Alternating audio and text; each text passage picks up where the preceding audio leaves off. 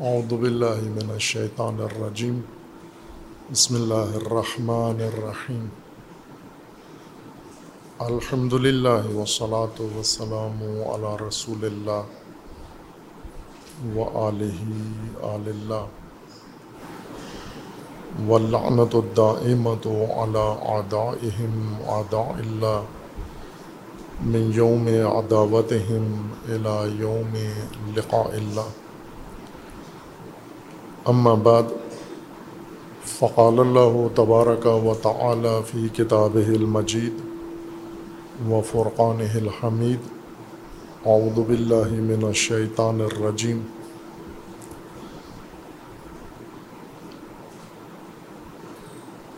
فلما فصل طالوت بالجنود، قال ان اللہ مبتلیکم بنہر۔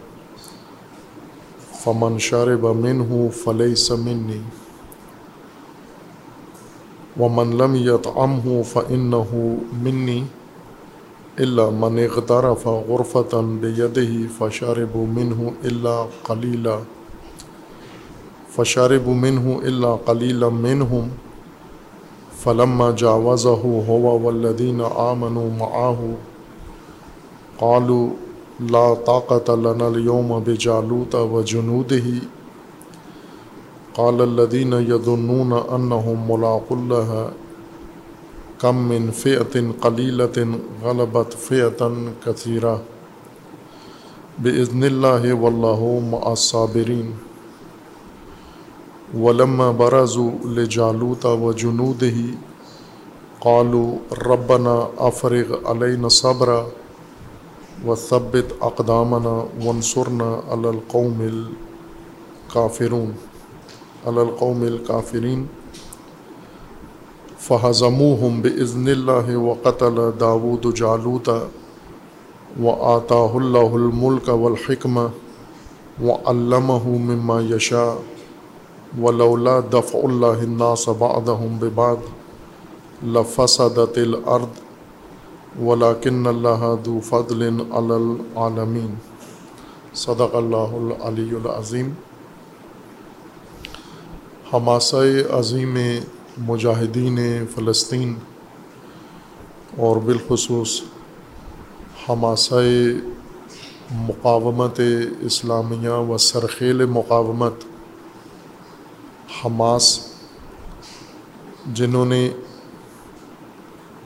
بہت وقفے کے بعد، عرصے کے بعد، طولانی سالوں کے بعد مظلومین و مستضفین جہان کے دلوں میں سرور و خوشی ایجاد کی ہے اور سیہونی دشمن کو کاری ضرب لگا کر اس کی اوبہت اور دبدبہ خاک میں ملایا ہے اور مایوس مسلمانوں کو یہ یاد دلایا ہے کہ اگر اللہ کی راہ میں قیام کریں، اللہ انہیں کامیابی عطا کرتا ہے۔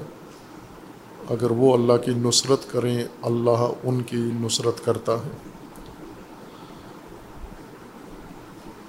بہت ہی عظیم کارنامہ تاریخی انجام پایا ہے ان مجاہدین کے ہاتھوں جو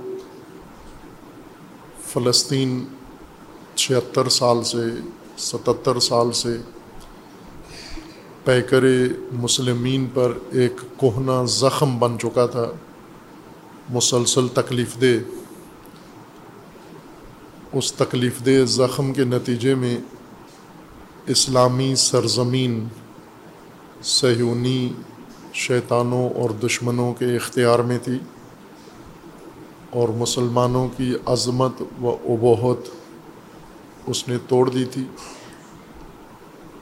اس سرزمین کے اصلی باشندے فلسطین سے فلسطینیوں کو بے دخل کر کے انہیں دنیا میں منتشر کر دیا گیا اور سب سے بڑھ کر سہیونیوں نے اپنے شیطانی سرپرستوں کے ساتھ مل کر مسلمانوں کی تزلیل کی ہے، تحقیر کی ہے۔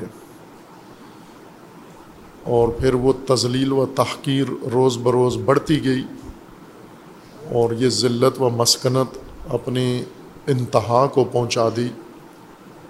اور جس وقت دنیا تیاری کر رہی ہے شیاطین کی سرپرستی میں قیادت میں اور سربراہی میں ذلت کا آخری سجدہ کرنے کے لیے مسلمانوں کو تیار کیا جا رہا ہے۔ عرب سربراہان کو اور ان کی طبیعت میں غیر عرب مسلمان حکمرانوں کو اسرائیل کے قدموں میں جھکنے کے لیے اور جھکانے کے لیے مکمل تیاری ہو چکی تھی۔ اور فقط دن بلکہ لمحات گنے جا رہے تھے، ایسے میں اللہ تبارک و تعالیٰ نے اپنے قانون اور سنت کے مطابق ولولا دف اللہ ناس بعدهم ببعض لفسدت الارض ولاکن اللہ دو فضل العالمین کہ اگر اللہ بعض لوگوں کے توسط سے بعض دوسرے لوگوں کو دف نہ کرے اور دفاع نہ کرے زمین فساد سے بھر جائے گی، لیکن اللہ نے زمین کو فساد سے بھرنے نہیں دینا۔ جہاں پر کچھ لوگ فاسد اور مفسد اور فسادی زمین پہ فساد مچاتے ہیں، دوسرے ان کے حامی اور ساتھی بن جاتے ہیں۔ اور تیسرا طبقہ خاموشی سے ان کو میدان فراہم کرتا ہے۔ اگر ان فسادیوں کو اللہ نہ روکے اپنے خاص بندوں کے ذریعے، زمین ساری فساد سے بھر جائے گی اور انسانیت کے لیے قابل نہیں رہے گی، سکونت کے قابل نہیں رہے گی۔ اسی قانون کے تحت اللہ تبارک و تعالیٰ نے جب یہ فساد زمین پر فسادی طبقہ اپنے آخری انتہا کو پہنچانے کی تیاریاں کر رہا تھا۔ اللہ تبارک و تعالیٰ نے اپنے جنود، اپنی سپاہ کو میدان میں اتارا اور انہیں تاریخی کامیابی عطا فرمائی ہے۔ حماس کے نام سے واقف ہے دنیا۔ یہ تنظیم نوے کی دہائی میں وجود میں آئی تھی۔ یا اس سے ایک دو سال پہلے۔ اور پھر اس کا وجود میں آنا، تحریک آزادی فلسطین میں نقطۂ عاطف تھا ٹرننگ پوائنٹ آیا۔ اس سے پہلے تحریک آزادی فلسطین کاغذی کمانڈوز کے ذریعے اور کاغذی ہیروں کے ذریعے، ہیروز کے ذریعے، میڈیا کے بنائے ہوئے۔ کھوکھلے ہیروز کے ذریعے سے تحریک آزادی فلسطین کی چلائی جا رہی تھی، جس کی سربراہی و سرپرستی الفت تنظیم کر رہی تھی، جس کے سربراہ یاسر عرفات نامی گرامی نام دنیا مقاومت و مزاحمت میں رہا ہے۔ لیکن یہ سب ایک ناٹک تھا تحریک آزادی فلسطین کے نام پر۔ دراصل فلسطین فروشی کا عمل جو آراب نے شروع کیا تھا، فلسطین کو سہونیوں کے ہاتھ بیچنے کا اور اس کے بدلے میں اقتدار حاصل کرنا، عربی ممالک یا عربی سرزمین کو تقسیم کر کے چھوٹی چھوٹی حکومتیں بنا کر ان خیانت کاروں کے درمیان تقسیم کرنا، جس کے بدلے میں انہوں نے فلسطین بیچ دیا اور فروخت کر دیا۔ اور پھر خفت مٹانے کے لیے انہوں نے آزادی فلسطین کے لیے اقدامات کیے۔ پہلے چند عرب ملکوں نے مل کر کیے، مصر نے اکیلے کیا اقدام، پھر مصر اور سوریہ نے شام نے مل کے کیا، پھر اس کے بعد چھ ممالک نے مل کر فوج بنائی اور فلسطین کو آزاد کرانے کے لیے جنگ چھیڑی۔ لیکن ہر جنگ میں اور ہر مرحلے میں نہ صرف فلسطین آزاد نہیں ہوا، بلکہ اپنے ممالک مصر کا ایک بڑا حصہ، اسرائیل کو سونپ دیا۔ سوریہ کا بڑا حصہ، جو ابھی تک اسرائیل کے قبضے میں ہے۔ جولان کی پہاڑیاں ارتفاعات، یہ اس کے حوالے کر دیے۔ لبنان، جنوب لبنان کا پورا خطہ، وادی بقا سب اسرائیل کے حوالے کر دیا۔ اردن، غربی اردن، جو ابھی تک اسرائیل کے قبضے میں ہیں، اسرائیل کے ہاتھ گنوا بیٹھے۔ جتنے بھی فلسطین کے ہمسایہ ممالک تھے، مزید اپنی سرزمینیں اسرائیل کو دے بیٹھے۔ اور ایک چپا بھی ایک انچ سرزمین اپنی آزاد نہیں کروا سکے۔ اور ملت فلسطین جو پون صدی ہو چکی ہے، اپنی سرزمین سے بے دخل دنیا میں منتشر ہیں اور مہاجر کیمپوں میں قسم پرسی کی زندگی گزار رہے ہیں۔ انہی عربی ممالک میں زندگی گزار رہے ہیں کہ جنہوں نے ان فلسطینیوں پر سیہونیوں سے بڑھ کر ظلم کیا۔ ان کے عرب ساتھیوں نے، جیسے اردن نے، پاکستانی اس وقت کے کرنل یا بریگیڈیئر کے ذریعے سے ضیاء الحق، جس نے بعد میں پاکستان کو نابود کیا، یہ اس وقت اردن میں ڈیپوٹیشن پر پاکستانی فوج کے دستے کے سربراہ کے طور پر اردن میں مقیم اپنی خدمات اردن کی حکومت کو پیش کر رہا تھا اور اس نے وہاں پر فلسطینیوں کا قتل عام کیا۔ پھر اس کے بعد لبنان میں صابرہ و شتیلہ کیمپوں پر عربوں نے حملہ کیا اور قتل عام کیا۔ سوریہ میں، مصر میں۔ جہاں جہاں فلسطینی تھے، اپنے وطن سے سرزمین سے بھی نکالے گئے اور پھر جن کیمپوں میں مہاجر کیمپوں میں مقیم ہوئے آباد کیا گیا، وہاں پر بھی ان کا قتل عام ہوا اور انہیں مجبور کیا گیا کہ ان کیمپوں سے بھی نکل کر باقی دنیا میں منتشر ہو جائیں، جیسا کہ ہیں آج پوری دنیا میں۔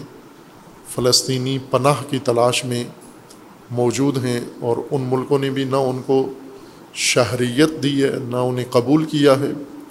اور وہاں پر بھی ذلت و قسم و پرسی اور خاری کی زندگی گزارنے پر انہیں مجبور کیا ہے، جس میں سب سے بڑا حصہ مسلمان حکمرانوں کا ہے۔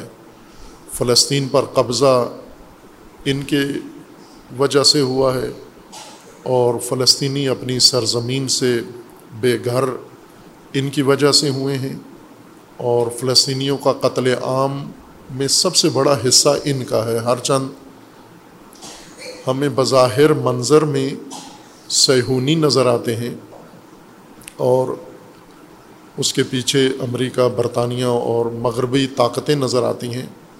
لیکن یہ سب کچھ ان شیاطین کو اس لیے آسان کرنا پڑ مرحلہ لگا چونکہ عرب عرب حکمران و عرب اقتدار پرست خیانت کر رہے تھے فلسطین کے ساتھ۔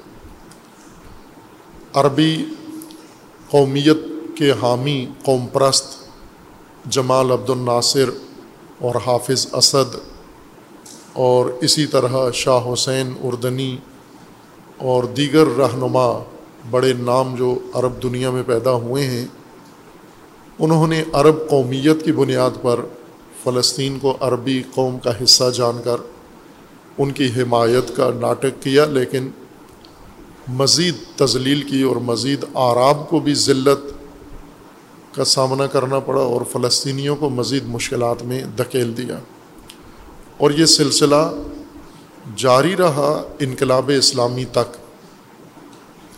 انقلاب اسلامی انیس سو اناسی میں وقوع پذیر ہوا اور انیس سو ستاسی تک فلسطین مسئلہ عربی مسئلہ تھا۔ اور اس کی آزادی کی تحریکیں فلسطینی مہاجرین کے ذریعے سے چلائی جا رہی تھیں۔ شور شرابہ دنیا میں بہت تھا، چرچا بہت تھا۔ ہر سطح پر میڈیا میں فلسطین کا ذکر زیادہ تھا۔ فلسطینی کمانڈوز کا ذکر زیادہ تھا۔ فلسطینی تنظیمیں جو آزادی کے لیے بنائی گئی تھیں، جیسے الفت اور دیگر ان کے مشابہ تنظیمیں جن میں سے آج کچھ باقی ہیں اور کچھ نہیں ہیں، ان کا تذکرہ کثرت سے دنیا میں، میڈیا میں ہوتا تھا، فلمیں بنتی تھیں ان کے اوپر۔ اکا دکا واقعات بھی ایسے ہو جاتے تھے جس سے دنیا میں ان کا مزید چرچا ہوتا تھا، تصاویر نشر ہوتی تھی۔ جیسے کوئی جہاز اغوا کر لیتے کسی ملک کا یا اسرائیل کا اور اس کے بدلے میں قیدی چھڑواتے یا مطالبہ کرتے۔ آزادی فلسطین کا اس قسم کے حادثات رونما ہوئے اور اسے آزادی فلسطین کا نام دیا گیا۔ لیکن درپردہ یہ سب سہونیوں کے ساتھ اس معاہدے کی پاسداری کے لیے تھا تاکہ فلسطین کی آزادی کا کبھی بھی موقع نہ بنے۔ فلسطینیوں کو عالمی طور پر فنڈ دیا جاتا تھا، انہی مجاہدین کو کمانڈوز کو، اور یہ اس فنڈز کے ذریعے سے ساری دنیا میں فائیو سٹار ہوٹلوں میں یا سپر سٹار ہوٹلوں میں مجاہدین قیام کرتے تھے اپنی عورتوں کے ساتھ، جو منقوع بیویاں تھیں اور زیادہ تر داشتاؤں کے ساتھ۔ عرب ملکوں کے اندر اور غیر عرب ملکوں کے اندر ان کی ان کے مظلوم عوام کیمپوں میں بھوکھے پیاسے اور ننگے وہاں زندگی گزارتے تھے اور یہ کمانڈوز فائیو سٹار ہوٹلوں میں عیش و عشرت کی زندگی گزار رہے ہوتے تھے۔ انقلاب اسلامی تک یہی تحریک آزادی فلسطین تھی۔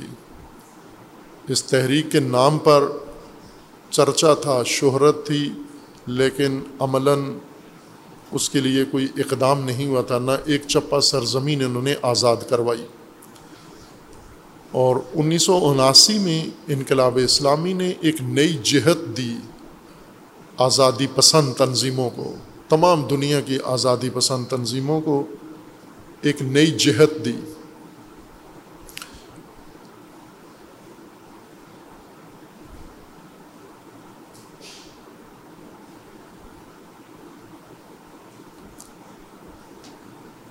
اور جو واقع آزادی پسند تھے، جو آزادی کے جھانسے میں نہیں آئے ہوئے تھے، آزادی کے نام پر اپنے آپ کو فروخت نہیں کیا ہوا تھا، آزادی کے نام پر تجارت نہیں کر رہے تھے، بلکہ واقع آزادی چاہتے تھے۔ انہوں نے انقلاب اسلامی کے وقوع سے ایک نئی امید ان کے اندر پیدا ہوئی اور انہیں ایک نئی جہت ملی۔ جو مایوسی تک پہنچے ہوئے تھے نا امیدی مطلق نا امیدی تک، کہ مسلمان ممالک اور قومی بالخصوص اور غیر مسلم بھی جو بھی محکوم ہو چکے ہیں، جن پر قبضہ ہو چکا ہے، جن کے گھر بار لے لیے گئے ہیں، چھین لیے گئے ہیں، واپس اپنے گھروں میں جانے کے لیے، اپنے حقوق کی بحالی کے لیے، اس ظلم و ستم کی دنیا میں ان کے لیے کوئی امید کی کرن موجود نہیں تھی۔ اس لیے وہ تنظیمی ڈھانچے زندہ رکھے ہوئے تھے، لیکن عملاً مایوسی کی زندگی گزار رہے تھے۔ مکمل مایوسی۔ انقلاب اسلامی نے اس ظلمت یاس و نا امیدی کو ختم کیا اور امید کا ایک سورج طلوع ہوا تمام دنیا کے لیے۔ اور جتنے مایوس بیٹھے ہوئے تھے، آزادی پسند وہ مایوسی کے فضا سے باہر آئے اور انہوں نے دوبارہ اپنے آپ کو سنبھالا، وہ سنبھلے۔ دوبارہ انہوں نے قیام کیا، دوبارہ مزاحمت و مقاومت کا جذبہ اپنے اندر بحال کیا، پیدا کیا اور یہ بھی تشخیص دے دیا کہ انیس سو سینتالیس سے لے کر انیس سو اناسی تک دو ایسے اہم موضوع عالم اسلام میں تھے تکلیف دہ، ایک فلسطین اور دوسرا کشمیر۔ اور ان دونوں کی آزادی کی تحریکیں موجود تھیں، کشمیر کی بھی اور فلسطین کی بھی۔ اور ایک ہی تاریخ میں ان پر قبضہ بھی ہوا، ایک ہی موقع پر ان پر قبضہ بھی ہوا، ان کے اندر ان کے سرزمینوں کے باسی رہنے والے لوگ اپنے حقوق سے محروم بھی ہوئے اور ان کے اندر آزادی کا عمل بھی شروع ہوا اور وہ آزادی کا عمل کامیاب نہیں تھا کوششوں کے باوجود۔ انقلاب اسلامی نے ایک نئی جہت دی، ایک نقطۂ عطف دنیا میں پیدا ہوا۔ آزادی پسند تنظیمیں مسلمان ممالک میں منحصر نہیں تھیں بلکہ غیر مسلمان سرزمینوں میں بھی، فلسطینیوں جیسا یا کشمیریوں جیسا حال باقی سرزمینوں پر بھی تھا۔ اور یہ ایک مستقل موضوع ہے کہ کون کون سی تنظیمیں آزادی کی تحریکیں چل رہی تھیں، ان کی اس وقت کی صورت حال کیا تھی، اور انقلاب کے وقوع سے ان کے اندر کیا نئی روح پیدا ہوئی۔ اور نئے طریقے سے ان کے اندر جذبہ بحال ہوا اور انہوں نے اپنا مبارزہ نئے انداز سے شروع کیا، انقلاب سے الہام لیتے ہوئے۔ جنہوں نے جلدی لیا الہام، ان وہ جلدی سنبھل گئے، لیکن جن جو دیر سے متوجہ ہوئے، انہیں زیادہ مشکلات کا سامنا کرنا پڑا۔ فلسطین میں جیسے عرض کیا تھا کہ تحریک تحریک آزادی فلسطین کا چرچا دنیا میں سب سے زیادہ تھا، شور شرابہ تھا، لیکن آزادی کی طرف کوئی قدم نہیں اٹھ رہا تھا۔ کوئی نہ سرزمین آزاد ہو رہی تھی، نہ کوئی فلسطینی فرد آزاد ہو رہا تھا، اور نہ ہی ان کے حقوق میں سے کوئی حق آزاد ہو رہا تھا۔ روز بروز ذلت، ناکامی اور رسوائی اور خاری و محکومی میں اضافہ ہوتا جا رہا تھا۔ تائیں کہ فلسطین کے اندر ہی ایسا طبقہ پیدا ہوا جنہیں احساس ہوا کہ ہم آزادی کے سراب کے پیچھے جا رہے ہیں۔ سراب اس دھوکے، نگاہوں کے دھوکے کو کہتے ہیں جو دھوپ کے اندر صحرا میں انسان کو پانی اور جھیل کی شکل میں نظر آتا ہے۔ پانی نہیں ہوتا، آنکھوں کو دھوکا ہوتا ہے کہ یہ پانی ہے اور انسان، پیاسا انسان، اس پانی کے جھیل کی طرف پیاس بجھانے کے لیے جاتا ہے، جتنا قریب ہوتا جاتا ہے، وہ شراب اتنا ہی دور ہوتا جاتا ہے اس سے۔ یہ شراب آزادی کا لوگوں کو دکھایا گیا، جنہوں نے فلسطین فروخت کیا تھا، وہی تعاون کر رہے تھے فلسطین کی آزادی کی تحریکوں کا۔ یہ جو ان کے قائدین اور ہیروز فائیو اسٹار ہوٹلوں میں آزادی کی تحریکیں چلا رہے تھے ان کے پیچھے پیسہ یہی عرب ملک دیتے تھے۔ سعودی عرب پیسہ دیتا تھا، امارات پیسہ دیتا تھا، کویت و قطر ان کو پیسہ دیتا تھا۔ یہی ملک۔ اس وقت یہ اتنے امیر بھی نہیں تھے، یہ بعد میں ان کے اندر تیل اور گیس کی ثروت بعد میں ان کی ترقی ہوئی۔ لیکن اس کے باوجود بھی جتنا تھا ان کے پاس، یہ مدد کرتے تھے ان کی۔ اور ان کو جو جو ان کے پاس پیسہ زیادہ آتا گیا، یہ آزادی فلسطین کی تحریکوں کی مدد میں بھی اضافہ کرتے رہے۔ اور یہ شراب حقیقی آزادی پسند فلسطینیوں نے درک کر لیا کہ یہ آزادی کا شراب ہے دھوکھا ہے، فراڈ ہے، اس کے پیچھے کوئی حقیقت کار فرما نہیں ہے۔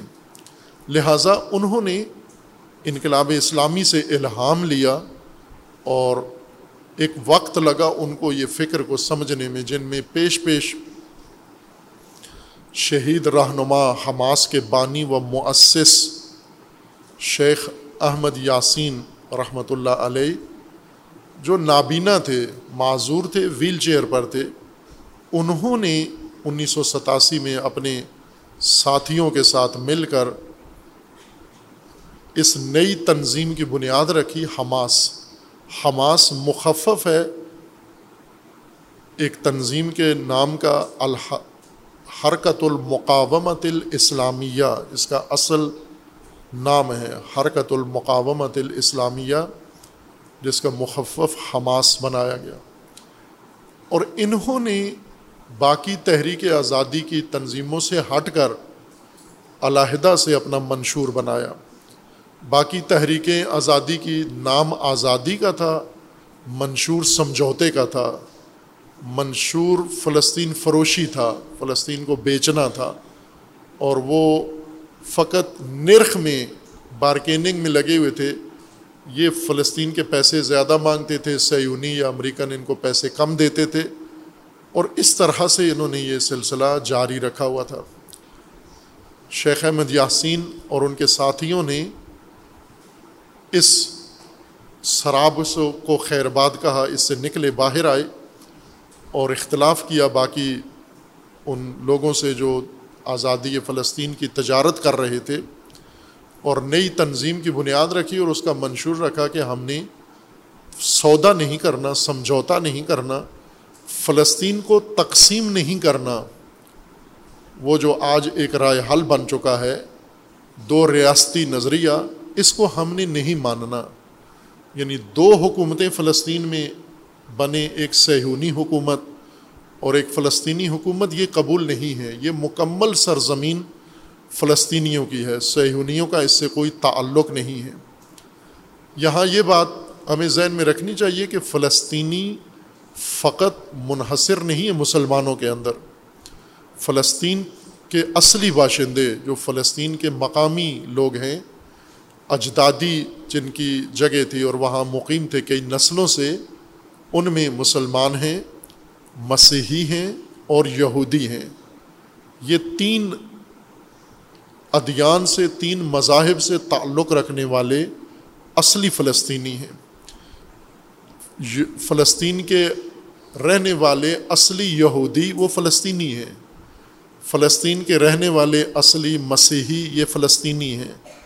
اور فلسطین کے رہنے والے مسلمان جو وہیں کے رہائشی تھے، اجدادی زمین تھی ان کی، یہ فلسطینی ہیں۔ اور فلسطین ان کی سرزمین ہے، سیہونی۔ وہ طبقہ ہے جو باقی ساری دنیا سے، یورپ سے، افریقہ سے، روسیہ سے، امریکہ سے، جہاں جہاں انہوں نے ایک خوفناک تنظیم بنائی ہوئی تھی دہشت ناک وحشت ناک تنظیم۔ انسان دشمن تنظیم بنائی ہوئی تھی سیہون کے نام سے، انہوں نے ان کو اکٹھا کیا، منظم کیا اور اس فلسطین پر قبضہ کر کے یہاں کے اصلی باشندوں کو ان کے حقوق سے محروم کیا۔ اصلی باشندے یعنی یہودی، جو فلسطینی یہودی تھے، جو فلسطینی مسیحی تھے اور جو فلسطینی مسلمان تھے، مسلم تھے ان کو اپنے حقوق سے محروم کیا اور باقی دنیا سے یہ کچرا جمع کر کے مذہب کے نام پر انہوں نے اکٹھے کیے، مذہب کا استعمال کیا انہوں نے۔ یہود مذہب ہے اور فلسطین کا قضیہ مذہبی نہیں ہے۔ یہ تأثر جو دیا گیا ہے فلسطین کے موضوع کو کہ مسلمان یہود جھگڑا ہے نہ مسلم یہود جھگڑا نہیں ہے یہ سہونی مسلم جھگڑا ہے یا عرب اور فلسطینی اور غیر فلسطینی کا جھگڑا ہے یہ۔ اور یہ افراد جو آج مسلط ہیں فلسطین کے اندر، اسرائیل بنا کر سیونی ریاست بنا کر یہ سارے باہر سے آئے ہیں۔ ایک بھی ان میں مقامی نہیں ہے یورپ سے آئے ہیں۔ اس وقت یورپ میں ایک انہوں نے افسانہ گھڑا ہولو کاسٹ کے نام سے کہ جرمنی کا سربراہ ہٹلر، اس نے ان کا قتل عام کیا، یہود کا، اور لاکھوں یہودی اس نے جلائے، مارے، باقی ماندہ، وہ سارے یورپ میں پھیلے، پھر جمع ہو کر فلسطین فلسطین میں آ گئے۔ یہ ایک افسانہ تھا جو انہوں نے بنایا، اس کے اندر کوئی حقیقت نہیں ہے۔ سابقہ ایرانی صدر احمدی نژاد نے باقاعدہ ثبوتوں کے ساتھ پیش کیا اور کچھ مغربی محققین، جن میں فرانسیسی محقق اور دیگر مغربی دنیا سے تعلق رکھنے والے محققین ہیں، امریکی محققین ہیں، جنہوں نے انکار کیا ہے اس کا کہ ہولوکاسٹ نامی افسانہ حقیقت نہیں رکھتا، یہ ایک خود ساختہ چیز تھی۔ یہ بہانہ بنایا انہوں نے سہیونیوں کو جمع کرنے کے لیے۔ اور فلسطین عربوں کے ساتھ ساز باز کر کے یہ سرزمین مقامی لوگوں کو بے دخل کر کے اس پر انہوں نے قبضہ کر لیا۔ اور پھر اس کے بعد فلسطینیوں کو اپنے حقوق سے اور وطن سے محروم کر کے منتشر کر دیا۔ اور اس کے بعد آزادی کا مسلسل عمل جاری رہا، لیکن انیس سو اناسی تک یہ صرف شراب تھا، فراڈ تھا۔ آزادی کی حقیقی کوشش نہیں تھی۔ اور جو آزادی کے نام پر کیا وہ سخت نقصان دہ ثابت ہوا۔ جیسے جمال عبد الناصر نے، حافظ اسد نے اور اردن کے شاہ نے اور باقیوں نے مل کر جو جو قدم اٹھایا، وہ نہایت نقصان دہ ہوا۔ نہ فلسطین آزاد ہوا، بلکہ مصر پہ قبضہ ہو گیا، اردن پہ قبضہ ہو گیا، شام کے علاقے پہ قبضہ ہو گیا، لبنان پہ قبضہ ہو گیا۔ اپنے علاقے مزید قبضہ کروا بیٹھے۔ اس آزادی کی جنگوں کے نام پر۔ لیکن انقلاب سے یہ سلسلہ منعطف ہوا، اس کا رخ مڑ گیا، اس کا رخ بدل گیا یعنی وہ شراب جو انہوں نے بنایا تھا، اس کو انہوں نے صحیح جہد پکڑ لی، البتہ بعض نے اور وہ بیدار مغز اور مخلص لوگ جو فلسطین کے موضوع کے ساتھ مخلص تھے، انہیں یہ جہت ملی کہ آزادی کا راستہ وہ ہے جو امام خمینی رحمۃ اللہ علیہ نے اپنایا ہے، آزمایا ہے، وہی راستہ دنیا کو دکھایا ہے اور انہیں سمجھ میں آیا وہ راستہ۔ یہاں تک یہ قضیہ عربی قضیہ تھا اور فلسطینی قضیہ تھا، لیکن امام نے آ کر سب سے پہلے ترجیحات پر، اس سے پہلے کہ ایران کے اندر خود اپنی مملکت مضبوط کرتے، اپنے مسائل کو ٹھیک کرتے، اپنی معیشت استوار کرتے اور اپنا دفاع کرتے، امام نے ترجیح پر ایران کو نہیں بلکہ فلسطین کو رکھا اور فلسطین کی جہت کو متعین کیا اور فرمایا کہ یہ عربی مسئلہ نہیں ہے، اسلامی مسئلہ ہے۔ دو جہت سے اسلامی ہے، ایک کہ اکثریت فلسطین میں رہنے والوں کی بھائی کے مسیحی بھی ہیں، یہودی بھی ہیں، لیکن اکثریت رہنے والوں کی مسلمان ہیں۔ اور دوسری وجہ اسلامی ہونے کی کہ مسلمانوں کا قبلہ اول وہاں پر ہے، مسجد الاقصیٰ اس سرزمین پر ہے، قدس وہاں پر ہے۔ اور قدس مسلمانوں کے لیے وہی حیثیت رکھتا ہے جو کعبہ کی ہے، جو مکہ کی ہے اور حرم مکی کی ہے۔ وہی درجہ قدس کا بھی مسلمانوں کے نزدیک موجود ہے۔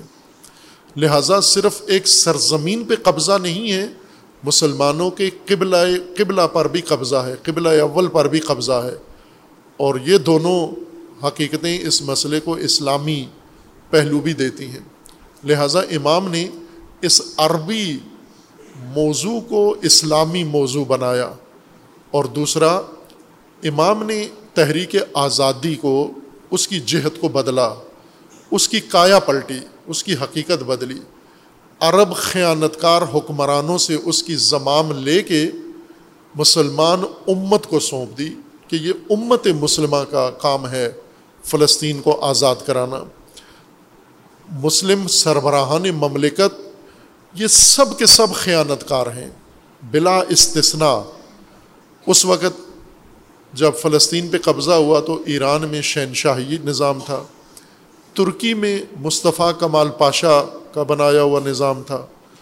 اور عرب دنیا میں پہلے برطانیہ کا قبضہ تھا اور برطانیہ کے بعد ساتھ ساتھ کسی حصے پر عثمانیوں کا قبضہ تھا۔ ترک بڑی حکومت مصطفیٰ کمال پاشا سے پہلے خلافت عثمانیہ کے نام سے جو حکومت قائم تھی۔ عربوں پر اس کا راج تھا۔ اس کو توڑا گیا اور عرب سرزمین تقسیم کر دی گئی ان قبائل کے اندر جو آج حکمران اور شیخ اور بادشاہ اور ملک بنے ہوئے ہیں۔ یہ رہزن قبائل تھے، شورشی، جن کی مدد سے عثمانی حکومت توڑی گئی، ترک حکومت، اور جن کی مدد سے فلسطین سہونیوں کو پیش کیا گیا۔ اب اس کے پیچھے اور بھی موضوعات ہیں۔ کہ کیوں انہوں نے فلسطین کی سرزمین کیوں چنی؟ اگر جرمنی نے یہودیوں پر ظلم کیا ہے، تو جرمنی کا ایک حصہ ان کو مملکت بنا کے دینا چاہیے تھا۔ یورپ کی سرزمین ان کو مملکت بنا کے دینا چاہیے تھا۔ بر اعظم یورپ میں، چونکہ یہ سارے یورپ کے رہنے والے تھے۔ ظلم وہاں ہوا ہے اور ظلم کی تلافی مسلمان سرزمین اور قبل اول ان کو حوالے کر کے کی گئی ہے۔ اب یہ ایک بڑا اہم نقطہ ہے کہ اگر ظلم ہٹلر نے کیا ہے، جرمن بادشاہ نے یا حکمران نے کیا ہے، تو اس ظلم کی تلافی مسلمان سرزمین دے کر ان کو کیسے کی گئی ہے آپ پر؟ یہ وہ موضوع ہے جو انہوں نے اٹھنے نہیں دیا اور انقلاب اسلامی کے بعد یہ موضوعات اٹھے۔ باہر کیف امام نے اس کو دو پہلوؤں سے بدل دیا، ایک عربیت کو اسلامیت کا رنگ دیا اور کہا کہ یہ اسلامی مسئلہ ہے اور دوسرا، حکمرانوں سے آزادی کی تحریک کی زمام چھڑا کر، چھین کر لے کر عوام کو، امت کو سونپی ہے اور نہ صرف عربی امت کو یا فلسطینی امت کو، بلکہ امت اسلامیہ پوری دنیا میں، پوری زمین پر امت اسلامیہ کو یہ زمام سونپی ہے اور اسی کی بنیادوں میں سے ایک یوم القدس ہے۔ یوم القدس کا یہی مطلب ہے کہ یہ قضیہ پوری امت اسلامیہ کا ہے اور امت اسلامیہ اس کے لیے قیام کرے۔ اور امت اسلامیہ قیام کر کے اپنی اسلامی میراث کو آزاد کرائے۔ اسلامی میراث دو ہیں، قبلہ اول ہے اور فلسطینی عوام ہے اور فلسطین کی سرزمین ہے۔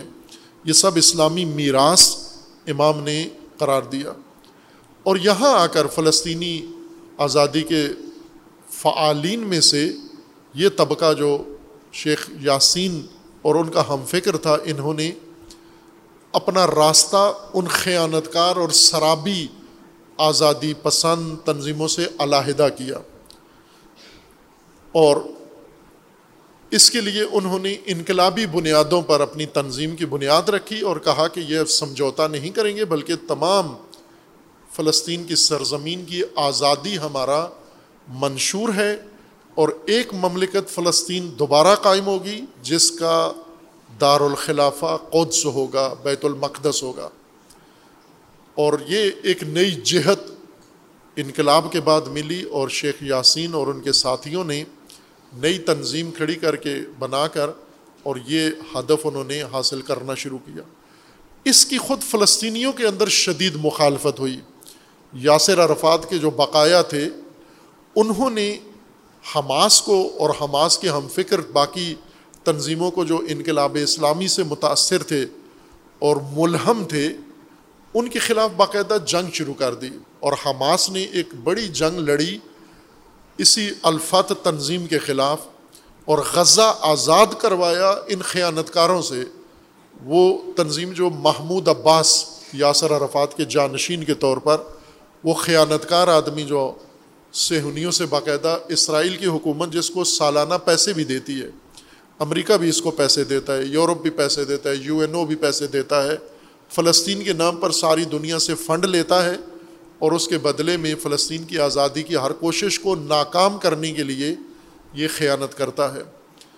انہوں نے حماس کو ختم کرنے کے لیے بہت کوشش کی اس فلسطینی گروپ نے۔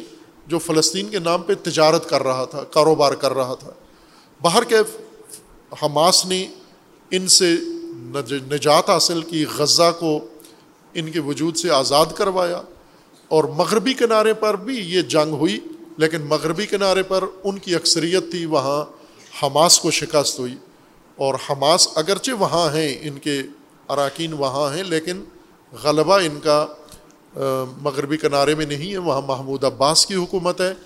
اور انہوں نے اپنے قانون میں حماس کو کلعدم جماعت قرار دیا ہے۔ محمود عباس، جو مغربی دنیا کے نزدیک فلسطین کے قضیے کا لیڈر سمجھا جاتا ہے۔ حماس کو یہ دہشت گرد کہتے ہیں۔ اور الفت کو اور محمود عباس کو یہ فلسطینیوں کا نمائندہ مانتے ہیں۔ یہ حماس کے اس طرح سے مخالف و دشمن ایک طرح سے بنے۔ اور پھر یہ حماس نے اپنے طریقے سے آزادی کی تحریک کا آغاز کیا اور باقاعدہ مسلحانہ مبارزہ کیا، سیاسی مبارزہ کیا اور سفارتی مبارزہ کیا، کلچرل مبارزہ کیا، تحریک آزادی چلائی اور حقائق فلسطین کے دنیا کو بتانا شروع کیے۔ لیکن چونکہ عرب ملک زیادہ خائنین کے ساتھ ملے ہوئے تھے یعنی محمود عباس گروہ کے پیچھے کھڑے تھے۔ حماس کے ساتھ کوئی عربی ملک نہیں کھڑا تھا۔ لہٰذا حماس نے اس کی اپنی پناہ گاہ ہی انقلاب اسلامی تھا۔ اور آخر کار ایسا ہوا کہ شیخ یاسین باقاعدہ آئے تہران میں اور آ کر انہوں نے اظہار یکجہتی کیا، رہنمائی لی، تعلیم حاصل کی۔ اور اس سفر کے بعد حماس ایک علیحدہ پہچان کے ساتھ فعال ہوئی اور پھر آہستہ آہستہ انہوں نے سیاسی کامیابیاں بھی حاصل کیں، عسکری کامیابیاں بھی حاصل کیں اور سفارتی محاذ پر بھی انہوں نے اپنے آپ کو منوایا اور اسی طرح فکری طور پر انہوں نے فلسطین کو دنیا میں زندہ رکھا، موضوع فلسطین کو مرنے نہیں دیا اور حماس کو مغربی شیطانوں نے، عربی شیطانوں نے ان کو دہشت گرد قرار دیا۔ اب جو کچھ ہوا، یہ بھی ایک نقطۂ عطف ہے۔ جس طرح تحریک آزادی فلسطین میں انقلاب اسلامی نقطۂ عطف بنا ہے جہت تبدیل ہوئی ہے۔ اور یہ ہماسا جو حماس نے خلق کیا ہے، سات اکتوبر کو، سات اکتوبر بھی بہت اہم تاریخ ہے۔ سات اکتوبر وہ تاریخ ہے جس میں مصر اور سوریہ نے مل کر پہلے فلسطین کی آزادی کے لیے مشترکہ جنگ کی تھی جو ہار بیٹھے یہ۔ اکتوبر میں ہی انہوں نے دونوں نے مل کر جنگ کی تھی اور نتیجہ اس کا ان کے نقصان میں ہوا۔ اس لیے انہوں نے اسی مہینے کو اور اسی تاریخ کو انتخاب کیا جنگ کے لیے۔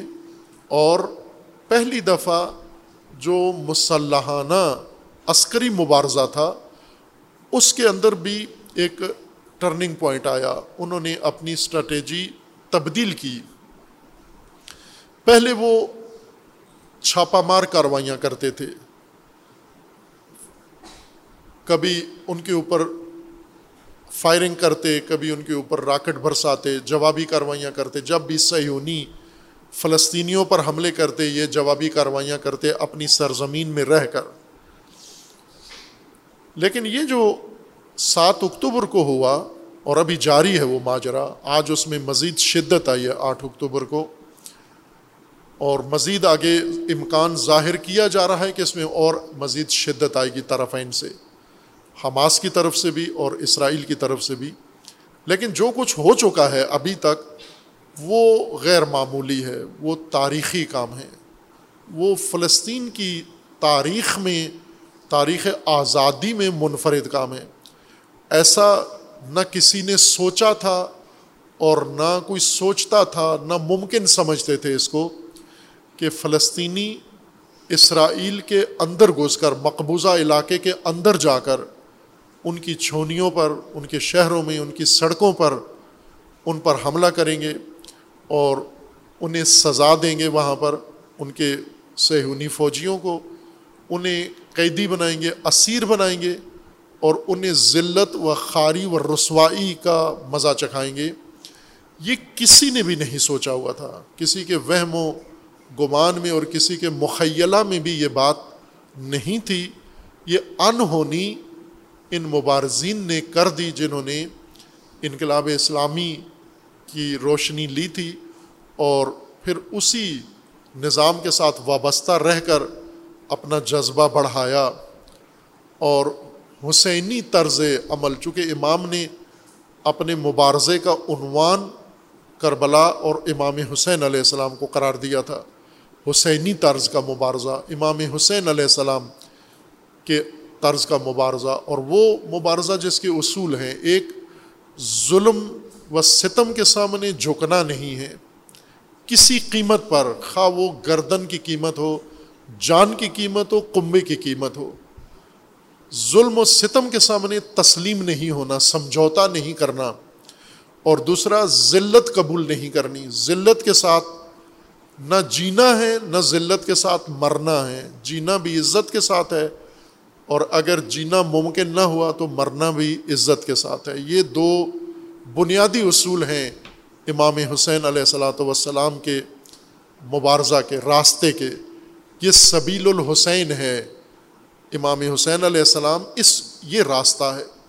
وہ راستہ جو امام نے بتایا، کشف کیا امام حسین علیہ السلام سے۔ اور جب امام حسین علیہ السلام کے اس مبارزہ پر، اس حقیقت پر تاجروں نے، ذاکروں نے، خطیبوں نے، کاروباریوں نے اس کا رخ ہی بدل دیا تھا۔ تحریفات کر کر کے اس کو لاچاری و مجبوری و آجزی اور ناتوانی میں تبدیل کر دیا تھا۔ امام حسین علیہ السلام کو امام نے بتایا اور امام حسین علیہ السلام کی سیرت اس بات پر گواہ ہے، آپ کے خطبات اس بات پر گواہ ہیں۔ بیعت نہ کرنا یعنی ظلم و ستم کے سامنے کسی مقدار میں بھی تسلیم نہیں ہونا۔ کسی مصلحت کو مد نظر رکھے بغیر اس میں اپنی جان جائے، اپنا کنبا سارا چلا جائے، اپنی ہستی ساری چلی جائے ستم کے ساتھ سمجھوتا ناممکن ہے، کسی حد تک بھی قبول نہیں ہے۔ فاسد، فساد اور ظلم و ستم ناقابل قبول ہے۔ مطلقہ مطلقہ ناقابل قبول ہے۔ ایبسلوٹلی ناقابل قبول ہے۔ ظلم و ستم اور ذلت۔ امام نے اس کو اپنایا اور کر کے دکھایا۔ شیخ احمد یاسین نے امام سے سیکھا کہ اس دور میں یہ کام ہو سکتا ہے۔ اگر یہ دو اصول ہم بھی اپنائیں، ظلم کو یکسر رد کر دیں، مسترد کر دیں۔ ظلم نہیں ماننا، نہ تھوڑا نہ زیادہ، نہ ایک انچ، نہ ایک کلو میٹر نہ معمولی ذرہ برابر اور نہ پہاڑ برابر۔ ظلم ناقابل قبول ہے۔ وہ ذلت نہیں دکھانی، جھکنا نہیں ہے ہم نے، تسلیم نہیں ہونا۔ مرنا اگر پڑ گیا تو عزت سے مریں گے، جینا پڑا تو اگر جینے کا موقع ہوا تو عزت سے جئیں گے۔ یہ دو بنیادی ضابطے تھے جو تحریک آزادی فلسطین میں نقطۂ عطف بنے حماس بن کر سامنے آئے۔ حماسہ بہت عمدہ اصطلاح ہے۔ شہید متحری رضوان اللہ تعالیٰ علیہ نے کربلا کو حماسہ کہا ہے، حماسہ کربلا۔ عاشورہ قیام امام حسین علیہ السلام حماسہ ہے۔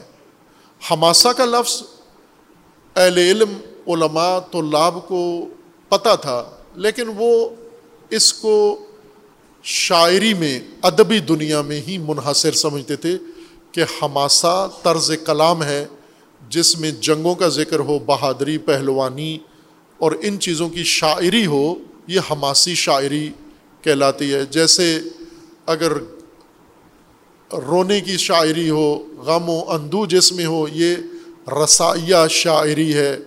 اور جس کے اندر تعریفیں ہوں اور تمجید کی جاتی ہو، اس کو مدھیہ شاعری کہتے ہیں۔ حماسی شاعری کے اندر جنگوں کے تذکرے، جنگوں کے اندر جنگجوؤں کے حالات، بہادر و دلیر لوگوں کے حالات، شاعروں کی زبان سے، شاعرانہ انداز میں یہ اس کو حماسہ کہتے تھے۔ حماسہ کے نام سے کتابیں ہیں جو پہلے نصاب میں شامل تھیں، ابھی بھی شاید کا دکا مدارس دینیا میں پڑھائی جاتے ہیں، جاہلیت کے زمانے کے شاعر جو حماسہ کہلاتے ہیں۔ لیکن اما شہید متاری فرماتے کہ اصل حماسہ حقیقی حماسہ کربلا ہے۔ حماسہ کس کو کہتے ہیں؟ حماسہ شدت کو کہتے ہیں، صلابت کو کہتے ہیں، سختی کو کہتے ہیں، استقامت کو کہتے ہیں، مزاحمت کو کہتے ہیں۔ اور جنگ کو کہتے ہیں، دلیری کو کہتے ہیں، شجاعت کو کہتے ہیں۔ یہ ساری چیزیں جب اکٹھی ہو جائیں یعنی وہ اقدام جس کے اندر سختی ہو، جس کے اندر صلابت ہو، جس کے اندر مزاحمت ہو، جس کے اندر استقامت ہو، جس کے اندر بہادری ہو، جس کے اندر شجاعت و غیرت ہو، اس اقدام کو حماسہ کہتے ہیں۔ اس بات کو جو ان عناصر پر، صفات پر مشتمل ہو، اس کو حماسہ کہتے ہیں۔ اس لیے یہ عنوان حقیقتاً جچتا ہے کربلا پر اور عاشورہ پر کہ وہ واقع حماسہ تھا، اس کے اندر دلیری ہے، اس کے اندر شجاعت ہے، اس کے اندر صلابت ہے، اس کے اندر سختی ہے، اس کے اندر استقامت ہے، اس کے اندر مزاحمت ہے۔ مذمت کو نہیں کہتے ہماسا مزاحمت کو کہتے ہیں۔ یہ مذمت ذلت کے راستے میں آتی ہے کہ ذلیل ہو کے خفت مٹانے کے لیے مذمتیں کرتے رہو، مزاحمت کبھی نہ کرنا۔ یہ جو پوری دنیا اسلام میں اور خصوصاً ہمارے ملک کے اندر جو مذمتی عمل ہے، مذمتی مسلمان، مذمتی عقیدہ، مذمتی جذبہ، مذمتی مذہب، مذمتی تنظیمیں، مذمتی قیادت، ہر ظلم کی مذمت کر دیتے ہیں۔ مزاحمت نہیں کرتے اس کے خلاف۔ یہ ہماسا نہیں ہے، یہ بزدلی ہے۔ یہ بہت ہی آر ہے امام حسین علیہ السلام اس کو اپنے لیے ننگ و آر سمجھتے ہیں۔ فلسطینیوں نے یہ مذمتی لبادہ اتارا اور مزاحمتی لباس زیب تن کیا اور وہ بھی ایک نابینا رہنما نے ان کو اس راہ پر جسے بعد میں فلسطینی، جسے بعد میں شہید کر دیا گیا، ہیلی کاپٹر سے میزائل راکٹ کے ذریعے سے ویل چیئر پر ان کو شہید کر دیا گیا۔ ایک معذور راہبر جس سے فلسطین کا جس سے اسرائیل کا وجود خطرے میں تھا سہونی لرزتے تھے شیخ یاسین کے نام سے، انہوں نے یہ روح فلسطینیوں کے اندر بھری اور پھر اس کے بعد حماس نے ایک مسلسل مبارزہ جاری رکھا اور آج تک انہوں نے یہ کام اس سے پہلے کئی اقدام حماس نے کیے انتفاضہ، وہ تحریک آزادی فلسطین کی، جس میں تمام فلسطینیوں کو اکسایا کہ وہ سیونیوں کے خلاف اٹھیں اور اٹھے اور پھر انہوں نے ہر طرح کا مبارزہ کیا، خصوصاً انتفاضہ کے اندر جو جنگ انہوں نے شروع کی فلسطینی فوجیوں کے خلاف، اسرائیلی فوجیوں کے خلاف، گولی کے مقابلے میں پتھر، ٹینکوں کے پتھر مارتے تھے، کنکریاں مارتے تھے، غلیلوں کے ذریعے وہ تصاویر موجود ہیں۔ ہماری نسل کو یاد نہیں ہوں گی چونکہ انہیں فرصت نہیں ہے اس تاریخ کو ذہن میں رکھنے کی اور محفوظ رکھنے کی۔ غلیلوں کا مبارزہ اور انتفاضہ انہوں نے شروع کیا۔ پتھر اور کنکریوں کے ذریعے اسرائیلی فوجیوں پر غلبہ پایا انہوں نے، کامیابی حاصل کی۔ لیکن یہ کوئی نہیں سوچ سکتا تھا کہ ایک دن حماس اس قابل ہو جائے گی کہ وہ باقاعدہ ان کی سرحدی رکاوٹیں جو ناقابل عبور تھیں، دنیا ساری اپنی سرحدوں کو محفوظ کرنے کے لیے اسرائیل سے لیتے تھے ٹیکنالوجی، اسرائیل سے یہ طریقہ سیکھتے تھے۔ اسرائیل نے اپنی سرحدیں کیسے محفوظ کی ہیں؟ ہندوستان جو اسرائیل کا مقلد ہے، مودی، کسی زمانے میں ہندوستان فلسطینیوں کے ساتھ تھا، لیکن جب سے یہ ذلیل آدمی ہندوستان کا سربراہ بنا ہے مسلم دشمن و مسلم کش اور مسلمانوں کا قصاب، یہ قصائی، یہ جب سے بنا ہے، اس نے اسرائیل کی تقلید کی ہے مسلم کشی کے لیے اور ہندوستان میں وہی کام کیا ہے۔ لہٰذا اسرائیل سے سیکھا ہے انہوں نے کہ ہم اپنی سرحدیں کیسے محفوظ کریں، ہم مخالفین کو، مسلمانوں کو کیسے کچلیں اسرائیل ایک باقاعدہ مکتب بن چکا تھا، ایک میتھڈ بن چکا تھا، ایک اسکول بن چکا تھا۔ دنیا کو مسلمان مارنے اور مسلمانوں کو ذلیل کرنے کا طریقہ سکھانے کے لیے ایک کالج یا یونیورسٹی کی حیثیت رکھتا تھا، لیکن حماس نے یہ کام کر دیا۔ اس کو تجزیہ ابھی بہت وقت بھی نہیں ہے، چونکہ ابھی جنگ جاری ہے، ابھی اس کو اپنے اختتام تک پہنچنا ہے، یہ مرحلہ جو شروع ہوا ہے۔ اس دوران تجزیے شاید نہ کر سکیں، چونکہ تجزیہ نگار اتنے تیز ذہین نہیں ہیں۔ کچھ وقت گزرے گا، پھر ان ابھی تو سنبھلے بھی نہیں ہیں ذہنی طور پر۔ مبہوت ہیں سارے۔ ابھی بہت کی حالت میں ہیں، حیرت کی حالت میں ہیں۔ ابھی ایک شوق میں ہے ساری دنیا شوق میں ہے۔ نہ صرف اسرائیلی نیتن یہو اور سہونی اور امریکی اور عرب، بلکہ ساری دنیا، میڈیا سارا شوق کی حالت میں ہے۔ شوق وہ جھٹکا ہے، ذہنی طور پر لگتا ہے، جس کے بعد انسان کا ذہن کام کرنا چھوڑ دیتا ہے۔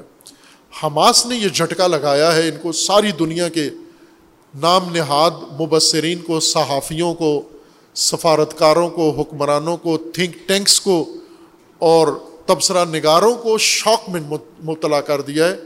انہیں علاج کرانا ہوگا اپنا، اس شوق سے باہر آنے کے لیے۔ انہیں کافی میڈیسن کھانی ہوں گی، انہیں کافی سکون، اطمینان ملے گا، پھر یہ شوق سے باہر آئیں گے اور اس وقت تجزیے کے قابل ہوں گے کہ یہ کیا ہوا، کیا ہے ان کے ساتھ اور کیسے ہوا ہے۔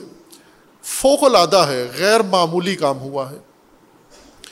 عام آدمی بھی سمجھ سکتا ہے، اتنا کھلا ہماسا ہے، اتنا اوپن کام ہوا ہے، یہ معجزہ ہوا ہے۔ کہ جس کو ہر آدمی بھی سمجھ سکتا ہے، لیکن ظاہر ہے اس کی باریکیاں، اس کی ذرافتیں اس کی گہرائیاں، یہ وہ سمجھ سکتے ہیں جن کا یہ میدان ہے یعنی جنگ اور جنگی ساز و سامان، جنگی حکمت عملی اور جنگی اسٹریٹجی اور جنگی ٹیکٹکس جن کا کام ہے۔ دنیا میں یونیورسٹیاں ہیں، کالج ہیں جنگ موضوع ہے، سائنس کے طور پر پڑھایا جاتا ہے۔ ایک سائنس ہے، وار، جنگ اور اس کے طریقے اور اس کی حکمت عملی اور اس کے مختلف پہلو۔ بہت وسیع مضمون ہے۔ جتنے دیگر علوم وسعت رکھتے ہیں، اتنا ہی یہ علم بھی وسعت رکھتا ہے۔ اور یہ جنگ گزشتہ جو کامیاب جنگیں گزری ہیں، وہ آج کے وار کالجز اور وار یونیورسٹیز کے اندر نصاب کے طور پر پڑھائی جاتی ہیں۔ جیسے جنگ عظیم، یہ باقاعدہ نصاب میں پڑھائی جاتی ہے، جو جنگ کے شعبے سے تعلق رکھتے ہیں، افواج کو اور عسکری لوگوں کو یہ جنگیں پڑھائی جاتی ہیں کہ کیسے ہوئیں، کیا کیا حربے استعمال کیے انہوں نے۔ پھر جو بعد میں جنگیں ہوئیں، کامیاب جنگیں ہوئیں، جیسے ایران عراق جنگ ہے، یہ باقاعدہ پڑھائی جاتی ہے۔ تمام دنیا میں یہ جنگیں پڑھائی جاتی ہیں۔ اسی طرح حزب اللہ نے جو اسرائیل کا مقابلہ کیا دو ہزار چھ میں اور تینتیس روزہ جنگ کے نام سے جو مشہور ہے، وہ بھی پڑھائی جاتی ہے باقاعدہ کہ کیسے ایک چھوٹا سا گروہ ایک اتنی مضبوط آہنی طاقت کو شکست دے سکتا ہے۔ لیکن یہ جو ہماسا حماس نے خلق کیا ہے، یہ ام المعارک ہے، یہ تمام جنگوں کی ماں ہے۔ اس نے تمام باقی مارکوں کو منسوخ کر دیا ہے۔ وہ ساری حکمت عملی، وہ ساری اسٹریٹجی، وہ ساری ٹیکٹکس وہ ساری پرانی ہو گئی ہیں۔ اس وقت جو آج کی دنیا کی جنگ کی حکمت عملی ہے، بڑی بڑی فوجیں۔ اس وقت طاقتور فوجیں، رشیا کی فوج ہے، جنگ لڑ رہی ہے یوکرین میں۔ اسی طرح پاکستانی فوج ہے، اپنی ساری سرحدوں پہ حالت جنگ میں ہے۔ اسی طرح یمن والے جنگ کر رہے ہیں۔ ان سب نے اب سے، آج سے یعنی سات اکتوبر دو ہزار تیئیس سے انہوں نے جنگ کی نئی حکمت عملی حماس سے سیکھنی ہے کہ کس طرح جنگ لڑی جاتی ہے۔ اور آج کی دنیا کی جنگ، ٹیکنالوجی کے زمانے کی جنگ، اس جنگ میں پہلے اسلحہ گولا بارود، زیادہ فیصلہ کن جنگی ہتھیار ہوتا تھا۔ پہلے جو جنگیں ہوئی ہیں یعنی جس کے پاس ٹینک زیادہ مضبوط ہیں، اچھے ٹینک ہیں توپ خانہ اچھا ہے، بندوقیں اچھی ہیں اور فوجیوں کی ٹریننگ اچھی ہے اور زمینی پیادہ فوج جن کی اچھی ہے، طیارے جس کے پاس اچھے ہیں، میزائل جس کے پاس اچھے ہیں، اس نے جنگ جیت لینی ہے۔ یہ سابقہ معیار تھا جنگ لڑنے کا۔ اور ایسا ہی ہوتا تھا، جس کے پاس ٹینک اچھے ہیں توپ خانہ اچھا ہے، جس کے پاس فضائیہ اچھی ہے، بندوقیں اچھی ہیں، وہ یہ جنگ کامیابی سے جیت جاتے تھے۔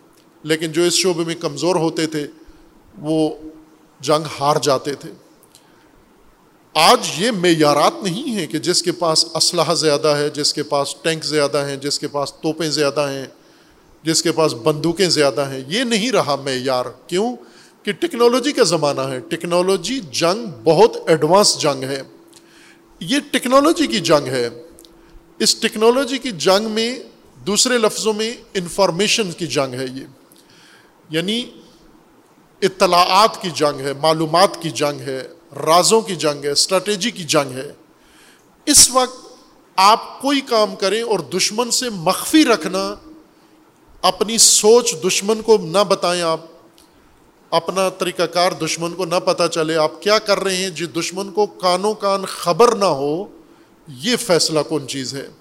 اور حماس نے یہ کام کیا ہے۔ اسرائیل ٹیکنالوجی میں، انفارمیشن ٹیکنالوجی میں، آئی ٹی میں اس وقت قیادت کر رہا ہے پوری دنیا کی، خصوصاً جاسوسی میں۔ اسرائیل نے اتنا اپنا بھرم بنایا ہوا تھا دبدبا روب اپنا دنیا کے اوپر قائم کیا ہوا تھا کہ تمام انفارمیشن ٹیکنالوجی اپنی مٹھی میں رکھی ہوئی تھی۔ کہ کوئی بھی پاکستان میں، یہ پہلے آئی بھی ہے یہ خبر چند سال پہلے پاکستان کے اخباروں میں چھپی ہے، دنیا کے اخباروں میں چھپی ہے کہ پاکستان کے جتنے ہمارے فوجی افسران ہیں،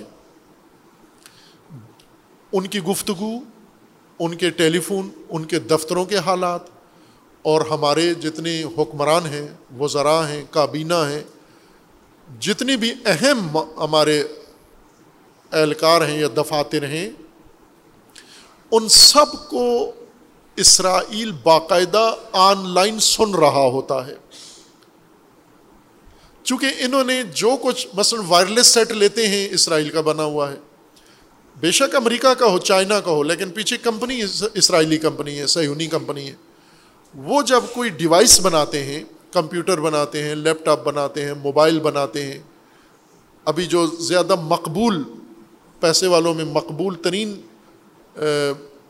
موبائل سیٹ ہے، وہ ایک مثلاً عوامی نوعیت کا جو استعمال ہوتا ہے، وہ آئی فون ہے، امریکی کمپنی بناتی ہے۔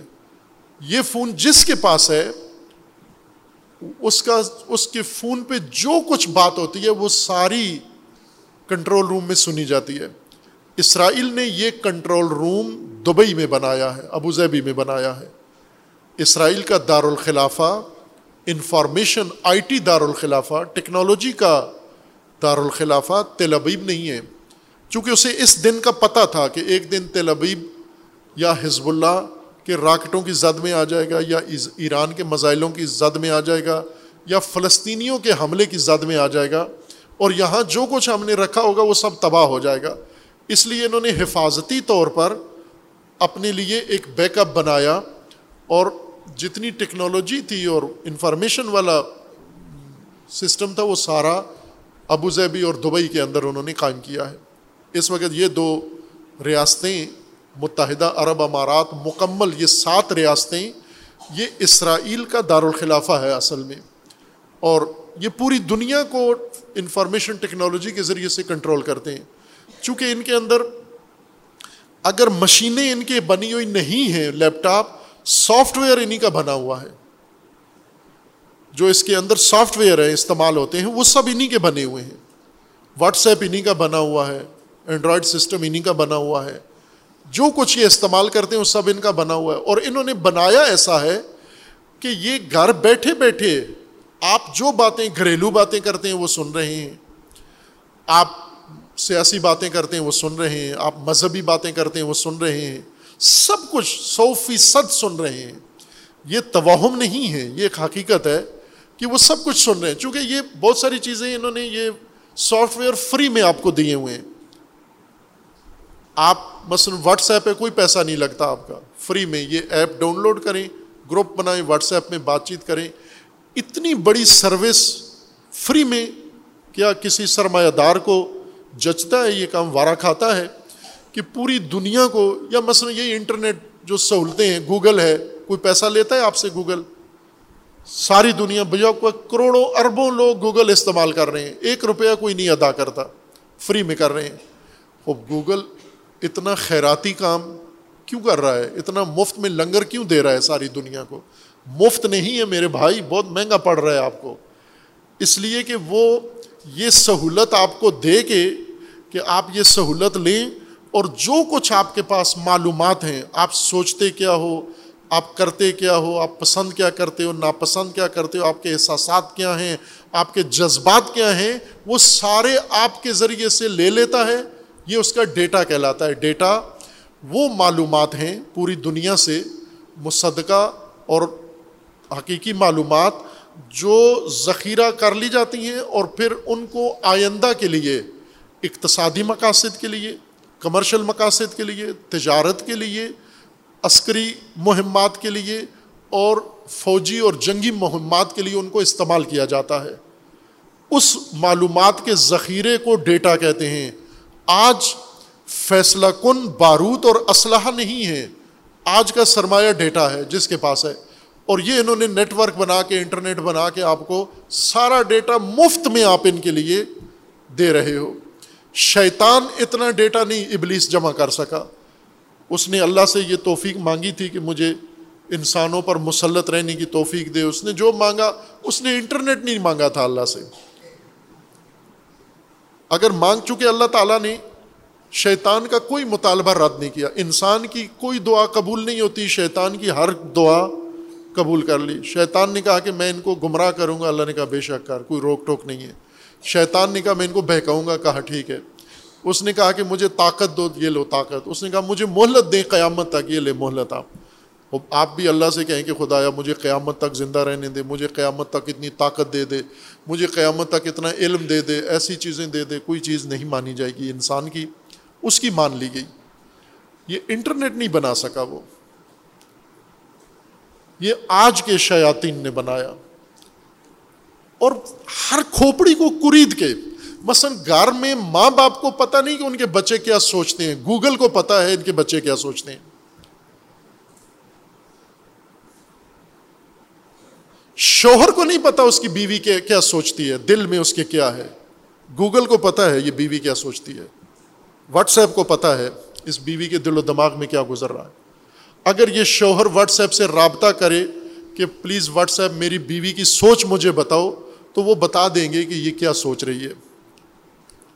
بیوی شوہر کے بارے میں، بھائی بہن کے بارے میں، بہن بھائی کے بارے میں، بچے والدین کے بارے میں، والدین بچوں کے بارے میں، یہ سارے مخلص جو ایک دوسرے کے بڑے مخلص ہیں، اگر گوگل سے پوچھیں یہ ایک دوسرے کے بارے میں کیا سوچتے ہیں، وہ کھول کے، وہ قیامت والا منظر ہوگا، محشر والا، کہ یوم تبل سرائر جب سارے حقائق کھول کے سامنے آئیں گے، یوم یفر المر، ہر آدمی ہر آدمی سے بھاگے گا اگر گوگل یہ سارا کچا چھٹا کھول کے بتا دے کہ یہ کیا سوچتے ہیں ایک دوسرے کے بارے میں، تو یہ آج ہی بھاگیں گے ایک دوسرے سے۔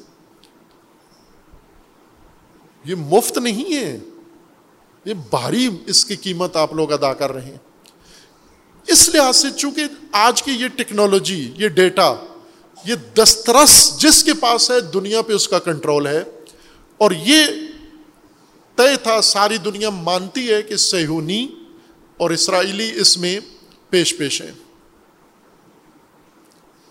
چائنا ان کو نہیں کرنے دیتا۔ چائنا نے فلٹر لگائے ہوئے ہیں۔ باقی دنیا ساری ان کے اختیار میں، ان کے کنٹرول میں ہے۔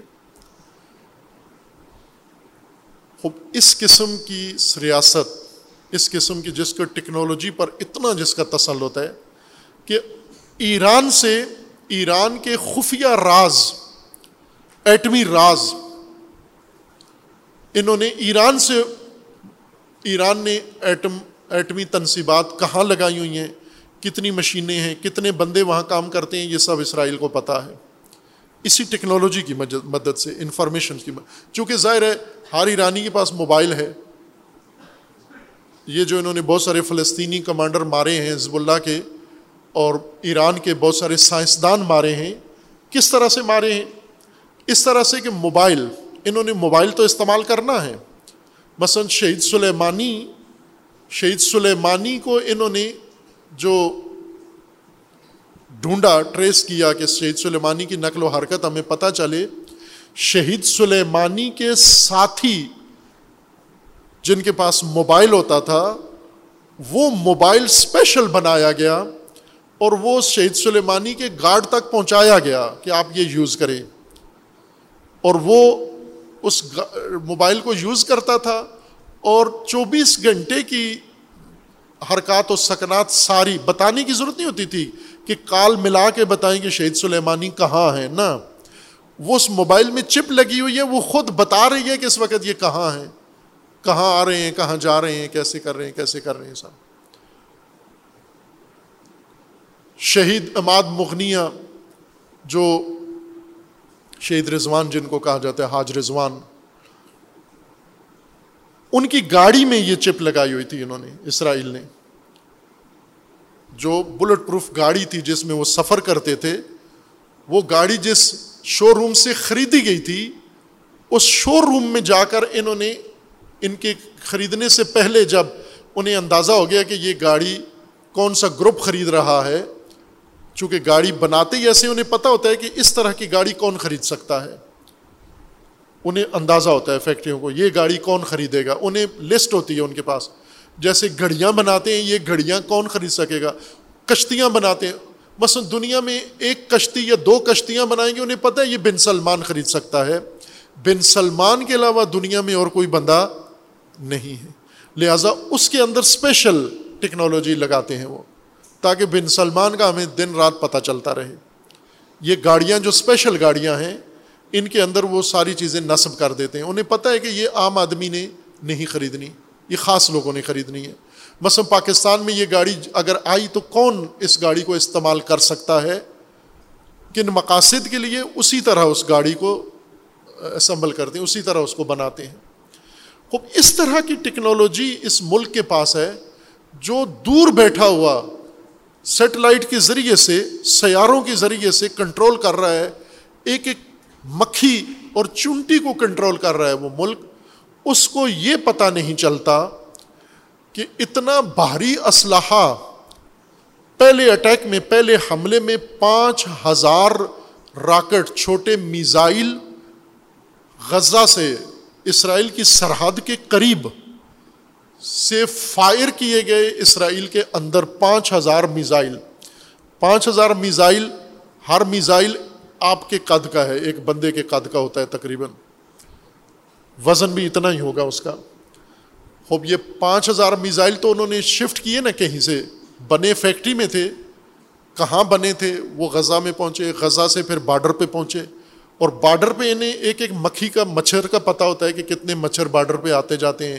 کتنی مکھیاں بارڈر پہ ہیں، میزائل کیوں پتہ نہیں چل سکے ان کو؟ پھر یہ میزائل غلیل سے نہیں ہوتے، اس میزائل کے لیے لانچر ہوتا ہے۔ ایک مشین ہوتی ہے، اس کے اندر پائپ لگے ہوتے ہیں، بیس، تیس، چالیس، ان پائپوں کے اندر وہ بیرل ہوتی ہے اس کی۔ یعنی بیس بیس بیرل کے وہ لانچر ہیں، ان کے اندر بیک وقت بیس میزائل لوڈ کیے جاتے ہیں، پھر ان کو فائر کیا جاتا ہے اور ایک ایک کر کے وہ بیس میزائل ایک دو سیکنڈ کے اندر، چند سیکنڈ کے اندر سارے فائر ہو جاتے ہیں۔ وہ لانچر چاہیے۔ پانچ ہزار میزائل فائر کرنے کے لیے کتنے لانچر چاہیے؟ پھر پانچ ہزار میزائل نہیں ہے۔ اگر پانچ ہزار فائر کرنے ہیں تو پچیس ہزار میزائل چاہیے وہاں پر، کیونکہ مس بھی ہو سکتے ہیں، خراب بھی ہو سکتے ہیں، مشینیں ہیں۔ لانچر بھی اتنے زیادہ چاہیے۔ یہ بارڈر تک پہنچانا اور ظاہر ہے کہ یہ حملے کی رات کو تو نہیں پہنچایا انہوں نے۔ ایک وقت لگتا ہے، بڑا ٹائم لگتا ہے ان کو وہاں تک پہنچانے میں۔ یہ سارا کام حماس نے کیا۔ نقشہ دنیا کا بدل دیا، اسٹریٹجی دنیا کی بدل دی۔ اس طرح سے خفیہ پلاننگ کی انہوں نے۔ اور پھر اس حملے کے اندر انہوں نے پیراگلائڈر استعمال کیے یعنی وہ کائٹس جو اڑتی ہیں ہوا میں جو عموماً ان کے پاس جہاز نہیں ہے ہیلی کاپٹر نہیں ہے کہ انہیں اسرائیل کے اندر جا کے ہیلی کاپٹر سے اتاریں چھاپا مار چھتریوں کے ذریعے۔ انہیں انہوں نے موٹروں کے ذریعے یہ گلائڈر بنائے، یہ کائٹس، پتنگ بنائے انہوں نے، ان کے اندر موٹریں فٹ کیں اور پھر ان کے ذریعے پرواز کر کے یہ بارڈر کراس کر کے اس کے اندر اترے۔ جو بارڈر پہ باڑ لگی ہوئی ہے، تار لگی ہوئی ہے، وہ ناقابل تسخیر ہے وہ باڑ۔ اس کی کئی لیئرز ہیں، کئی تہیں ہیں۔ کانٹے دار تار ہے پھر اس کے اندر مائنز ہیں۔ بارودی سرنگیں بچھی ہوئی ہیں۔ پھر اس کے بعد پھر ایک لیئر ہے، پھر اس کے بعد بارودی سرنگیں ہیں، پھر اس کے بعد بارودی سرنگیں ہیں، پھر کانٹے دار تار ہے۔ پھر اس کے اندر حساس سینسر لگے ہوئے ہیں۔ کوئی جاندار اگر چوہا بھی قریب سے گزرے تو وہ سینسر فوراً آن ہو جاتا ہے، سائرن بجنا شروع ہو جاتا ہے، لائٹ آن ہو جاتی ہے کہ جاندار اس علاقے میں آ گیا ہے، کوئی زیرو آ گیا ہے۔ چیک کرتے ہیں وہ باقاعدہ کمپیوٹر کے اوپر بیٹھے ہوئے دیکھ رہے ہوتے ہیں۔ اور ان کے اندر کرنٹ ہے، کوئی اگر چھوئے گا بھی وہیں بسم ہو جائے گا۔ وہ اس قدر انہوں نے استحکامات مضبوط بنائے ہوئے تھے، ناقابل تسخیر پھر اس کے اوپر کیمرے، پھر اس کے اوپر فوجی گشت اور پھر اس کے اوپر سیٹلائٹ کے ذریعے سے اس کی نظارت۔ اور امریکی جاسوسی اور برطانوی جاسوس اور عرب جاسوس یہ بھی سارے ان کی مدد کرتے ہیں۔ اتنا مضبوط استحکام بنایا انہوں نے۔ اور پھر یہ ساری جو ٹریننگ ہے، دنیا کی کوئی فوج دعوے سے یہ کہا جا سکتا ہے کہ جتنے حماس کے کمانڈوز ٹرینڈ ہیں جنگ میں اتنی ٹریننگ اس وقت دنیا میں کسی کے پاس نہیں ہے۔ یہاں سجدہ بنتا ہے تمام دنیا کی افواج کو، خصوصاً مسلم دنیا کی افواج کو، کہ حماس کے کمانڈو کو سجدہ کریں سارے۔ وہ سجدہ جو ملائکہ نے آدم کو کیا تھا۔ پہلے کہہ رہے تھے نا، اعتراض تھا۔ پہلے آدم کی خلکت پہ اعتراض تھا کہ یہ کیوں بنا رہے ہو؟ یہ تو فسادی ہے۔ یہ تو خون بہائے گا۔ اللہ نے کہا، ابھی بتاتا ہوں میں، یہ کیا ہے؟ کیا کیا اللہ نے؟ علامہ آدم الاسماء کلّہ سارے حقائق راز آدم کو بتا دیے۔ پھر اس کے بعد آدم کو کہا کہ انب ہم بے اسما ہا اولا یہ سارے اسما بتا دو ان کو۔ پھر اس کے بعد آدم نے ان کو بتایا، نہ صرف ان کو وہ اسما بتائے، بلکہ اللہ نے کہا کہ تھوڑا ان فرشتوں کے بارے میں بھی تھوڑی حقیقت بتا دو ان کو۔ فلم انبا اہم بے اسما جب اللہ نے حکم دیا آدم کو کہ یہ تھوڑا سا، ایک تو وہ اسما ہیں جو کائنات کے ہیں، اب تھوڑا ان کے بارے میں بھی بتا دو کہ یہ کیا ہیں؟ یہ جبریل و اسرائیل و یہ فلاں کیا کیا ہیں؟ فلم انبا ہوم آدم نے جب فرشتوں کو بتایا انبا ہوم یعنی ملائکہ کو، کیا بتایا؟ بے اسما ہم ان کے اسما جب بتائے۔ ان کے راز جب بتائے ان کی کہانی جب بتائی، پھر اللہ نے کہا، سجدہ کرو، فوراً سجدے میں گر گئے۔ اب یہ ساری افواج دنیا کی اپنے تئیں بڑے مطمئن ہیں کہ ہماری ٹریننگ سب سے اعلیٰ ہے۔ کوئی فوج ہے دنیا کی دعویٰ کر سکتی ہے کہ یہ اسٹریٹجی ان کے پاس ہے۔ اتنا اسلحہ دشمن کے بارڈر پہ، اور وہ دشمن بھی کون جو پل پل کی خبر رکھتا ہے۔ ٹیکنالوجی کی مدد سے ہر چیز اس کی نظر میں ہے۔ آپ اس کے بارڈر پہ جائیں اور سب کچھ منتقل کریں، پھر اس بارڈر کو وہ ناقابل عبور ہے، اس کو عبور کریں۔ آپ اس کو اپنے کمانڈوز کو اتاریں، اس کے اندر چھاپا ماروں کو، اور پھر وہ باڑ کاٹیں آپ، کرنٹ والی سینسر والی کار، تار کاٹیں، پھر اس کے اندر سے آپ گھسیں۔ پھر آپ دریا سمندر سے بھی آپ آئیں، فضا سے بھی ان کے اوپر اتریں جبکہ آپ کے پاس جہاز اور ہیلی کاپٹر نہیں ہے کچھ بھی نہیں ہے آپ کے پاس، لیکن جہاز، فضا سے اترنا ہے آپ نے، بغیر ہیلی کاپٹر اور جہاز کے۔ کوئی دنیا کی فوج ہے جو دعویٰ کر سکتی ہے کہ ہم اتر سکتے ہیں۔ مثلاً بھارت، پاکستان میں ایسے بندے اتار سکتا ہے جہاز اور ہیلی کاپٹر کے بغیر، وہاں سے اتار دے پاکستان میں۔ کوئی دنیا خود اسرائیل یہ کام نہیں کر سکتا۔ اور پھر انہوں نے زمین کے اندر ٹنل بنائے ہوئے تھے۔ وہ ٹنل جو اسرائیل کے اندر جا کر کھلتے ہیں۔ لیکن وہ کب کھلے؟ جب انہوں نے اٹیک کرنا تھا، اس وقت کھلے وہ۔ وہ اتنے سینسٹیو ٹنل بنانا اور ان کو آپس میں مربوط کرنا، پھر اتنی بڑی تربیت کہاں ہوئی؟ اگر یہ تربیت غزہ میں ہو تو تربیت روز نظر آ جاتی ہے نا کہ یہ کیا کر رہے ہیں۔ بس یہ ہمارے طلاب ورزش کرتے ہیں۔ یہ گوگل کو پتہ ہے کہ یہ کیا کرتے ہیں، کتنے ورزش کرتے ہیں، کتنے ورزش چور ہیں۔ چونکہ وہ سیٹلائٹ میں دیکھ رہے ہوتے ہیں ان کو۔ انہیں پتہ ہے یہ سارا۔ دیکھ رہے ہیں باقاعدہ۔ آپ مارکیٹ میں جاتے ہیں، آپ کو دیکھ رہے ہیں کس دکان پہ گئے ہو، کیا خریدا ہے تو ہم دیکھ رہے ہیں کہ ہر کا موبائل اگر آپ کے پاس ہے تو نور و نلا نور۔ پھر تو بالکل ہی ان کے قبضے میں ہو آپ۔ ہر چیز آپ کی دیکھ رہے ہیں۔ تو ان کو یہ ٹریننگ کہاں لی انہوں نے؟ کتنی مدت ٹریننگ چاہیے اس طرح کی؟ اسلحہ منتقل کری غیر محسوس طور پر۔ اس دشمن کی سرحد پر جو مکھی مچھر کو پہچان لیتا ہے۔ اپنی ٹیکنالوجی کے ذریعے سے۔ اسے پتہ نہیں چلا۔ پھر جب کوئی دشمن جنگی اسٹریٹجی بناتا ہے، جنگی ہال چال جنگی نقل و حرکت شروع ہوتی ہے تو انہیں اندازہ ہو جاتا ہے ان کے جاسوس اتفاقاً اسرائیل کے جاسوس جتنے لبنان میں، ایران میں، غزہ میں ہیں، اتنے کہیں بھی نہیں ہیں۔ ہر دوسرا، تیسرا بندہ ان کا جاسوس ہے۔ آج دن ایرانی پکڑتے ہیں۔ خود ایرانی ہیں، ایرانی عورتیں اور مرد اسرائیل کے لیے جاسوسی کرتے ہیں، ڈالر لے کے۔ پکڑے گئے ہیں کئی کو سزا بھی ملی ہے سزائے موت بھی ملی ہے۔ ایک چیف سیکرٹری وزیر کے درجے کا بندہ جو چند ماہ پہلے، تقریباً ایک سال پہلے غالباً اس کو سزائے موت ہو یا ایران میں، وزارت دفاع کا وزیر کے بعد دوسرے سیکنڈ آدمی تھا یہ، جو ان کے مذاکرات میں بھی شامل تھا، اس کو انہوں نے سزائے موت دی، وہ اسرائیل کے لیے جاسوسی کر رہا تھا ایران کے اندر۔ اور ایرانی سائنسدان جہاں جہاں جاتے ہیں، انہیں پتا ہوتا ہے کہاں کون جا رہا ہے۔ چونکہ جاسوس ہیں ان کے اندر رکھے ہوئے حزب اللہ کے اندر جاسوس ہیں ان کے۔ لبنان بھرا ہوا ہے، اسرائیلی جاسوسوں سے، غزہ بھرا ہوا ہے ان کے جاسوسوں سے۔ ان جاسوسوں سے بھی بچا کر کتنی مہارت چاہیے، کتنی ذہانت چاہیے اس کے لیے۔ کتنی کس سطح کی تربیت چاہیے انسان کو۔ پھر یہ سارے آپریشن پلاننگ کر کے اور پھر جانا، چھٹی کا دن انتخاب کیا، ہفتے کا دن، اور پھر جب سارے ریسٹ میں تھے، آرام سے سوئے ہوئے تھے، جیسے مسلمان جمعے کو جمعے کو تو خیر چھٹی نہیں ہوتی، اتوار کے دن سوئے ہوتے ہیں، گیارہ بارہ بجے اٹھتے ہیں۔ یہ ہفتے کے دن اصحاب السبت سوئے ہوئے تھے آرام سے، اٹھیں گے، ناشتہ کریں گے، پھر باقی کام کریں گے۔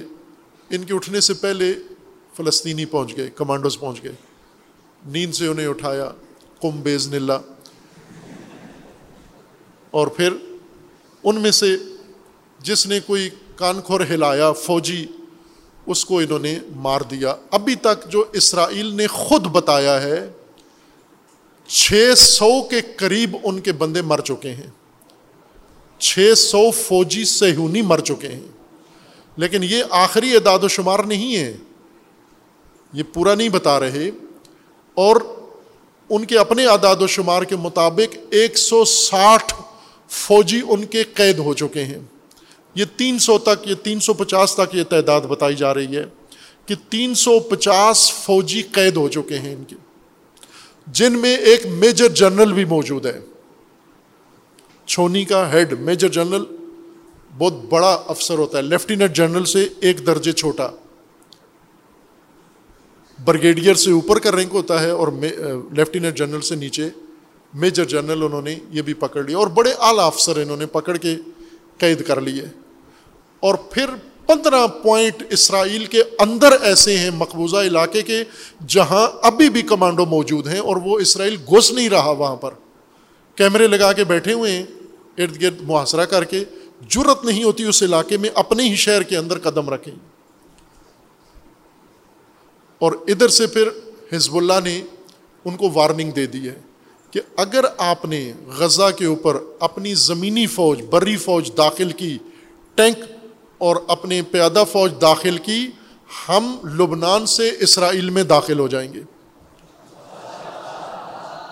اور انہوں نے آج حزب اللہ نے ان کو متوجہ کرنے کے لیے جو ہم نے کہا ہے، اور یہ یہودیوں کو اور سیونیوں کو پتہ ہے، وہ کہتے ہیں کہ دنیا میں ایک بندہ ایسا ہے، جب بھی وہ کوئی بات کرے مان لو کہ یہ ہو جائے گا اور اس کا نام سید حسن نصر اللہ ہے۔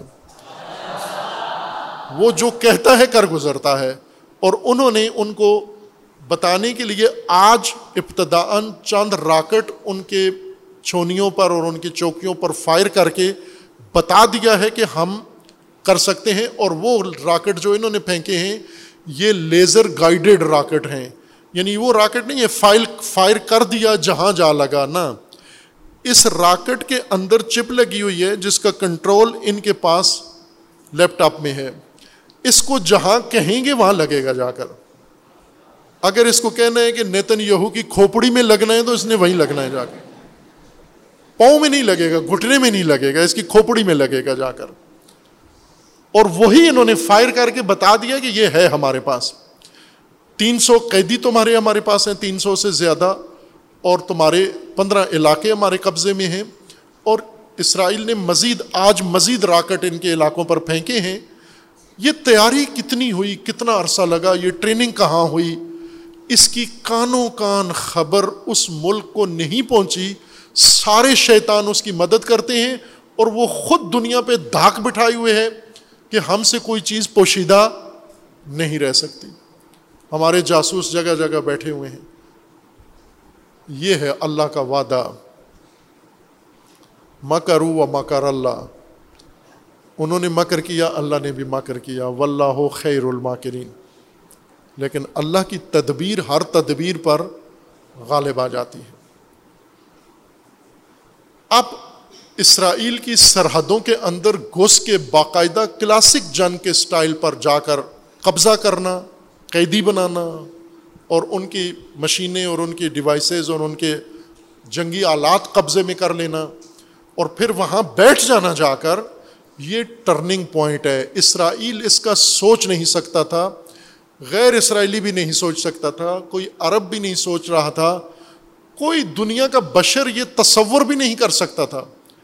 ہمارے بعض آتے ہیں دفاعی تجزیہ کار ٹی وی کے اوپر آتے ہیں، ملکی معاملات میں عموماً اینٹ شینٹ بیان کرتے رہتے ہیں۔ آپ ان سے پوچھ لیں کہ آپ بتائیں، کیا یہ ممکن تھا؟ یہ جو کچھ ہوا ہے، یہ یقین سے کہیں گے یہ ناممکن تھا، یہ نہیں ہو سکتا۔ لیکن جو اللہ کی راہ میں نکلتے ہیں، اللہ انہیں راستے بتاتا ہے اور یہ ممکن ہے۔ اب ظاہر ہے کہ فلسطین غزہ محاصرے میں ہے چاروں طرف سے۔ محاصرے میں بیٹھے ہوئی قوم اتنی اعلیٰ ٹریننگ نہیں لے سکتی۔ اس ٹریننگ کے لیے چھونیاں چاہیے، اس ٹریننگ کے لیے بڑا گراؤنڈ چاہیے۔ مثلاً یہ جو گلیڈیٹر کے ذریعے سے اترا ہے فلسطین، کمانڈو اسرائیل کے اندر، اس کتنی مدت اس نے ٹریننگ لی ہوگی؟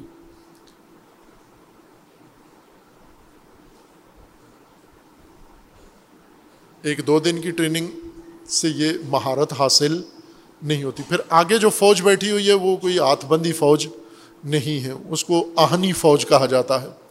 اور انہوں نے جو سسٹم بنائے ہوئے ہیں میزائل روکنے کے لیے ڈوم بنایا ہوا ہے۔ خوب، انہوں نے اپنی آپریشن کا نام بھی رکھا ہے، طوفان۔ طوفان الاقسا طوفان ہے۔ تمہارے حفاظتی بندوبست۔ وہ چھوٹے موٹے ریلے کو روک لیتے ہیں، لیکن طوفان کو نہیں روک سکتے۔ اور یہ طوفان اٹھا ہے، یہ تھما نہیں ہے۔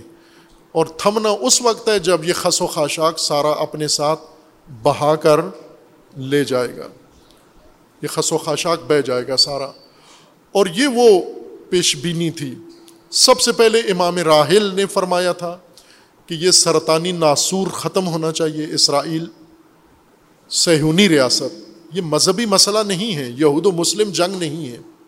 یہ ہمارے بعض ایسے سادہ لوگ ہیں جو اس کو مذہبی تناظر میں لے جاتے ہیں کہ ایک طرف مسلمان، دوسری طرف یہود۔ تو یہود وہاں کی سرزمین کے رہنے والے، ان کا حق ہے، بالکل حق ہے، لیکن سہونیوں کا اس پر سرزمین پر کوئی حق نہیں ہے۔ اور اس وقت اسرائیل میں یہود کی حکومت نہیں ہے سہونیوں کی حکومت ہے۔ اسرائیل کے اندر بھی یہودی اور مسیحی ان کے مخالف ہیں۔ اور دنیا بھر میں جو یہودی ہیں، مذہبی، وہ ان کو قبول نہیں کرتے سہونیوں کو۔ ان سہونیوں کی حالت وہی ہے جو پاکستان کے اندر ٹی ٹی پی کی ہے، طالبان، تحریک طالبان پاکستان۔ مذہب کے نام پر جنگ کرتے ہیں، لیکن کیا پاکستان کے مسلمان، سنی مسلمان اور شیعہ مسلمان ان کو قبول کرتے ہیں؟ ہماری فوج نے کہا ہے یہ خوارج ہیں۔ یہ مسلمان خوارج کہتے ہیں جو اسلام سے خارج ہوں۔ کوئی بھی ان کو، ان کے اپنے مسلک والے، مذہب والے ان کو قبول نہیں کرتے۔ اگر یہ حکومت بنا لیں تو بھی ان کو قبول نہیں کرتے۔ جیسے افغانستان میں انہوں نے بنا لی، لیکن کیا افغانی مانتے ہیں ان کو؟ افغان کے سنی ان کو مانتے ہیں، افغان، افغانستان کے شیعہ ان کو مانتے ہیں۔ طاقت کے ذریعے شیاطین نے لا کے بٹھا دیا ہے ان کو۔ تو مذہبی گروہ تو نہیں ہے یہ۔ یہ اقتدار پرست گروہ ہے۔ نقشے، شیطانی نقشے کے تحت لا کے فلسطین میں بٹھایا گیا ہے۔ خوب، یہ مذہبی مسئلہ نہیں ہے۔ یہ ہے کہ فلسطینیوں کا حق ہے فلسطین۔ فلسطینی یہودی ہے، اس کا حق ہے فلسطین میں رہے۔ فلسطینی عیسائی ہے، اس کا حق ہے فلسطین میں رہے۔ فلسطینی مسلمان ہے، اس کا حق ہے۔ فلسطینی نام مسلم غیر مسلم ہے اس کا حق ہے، فلسطین فلسطینیوں کے لیے ہے، لیکن قبل اول مسلمانوں کے لیے ہے۔ اور جو امام نے فرمایا تھا کہ اس سہونی ناسور کو ختم ہونا چاہیے، لوگوں کو سمجھ نہیں آ رہی تھی کہ ختم کیسے ہوگا۔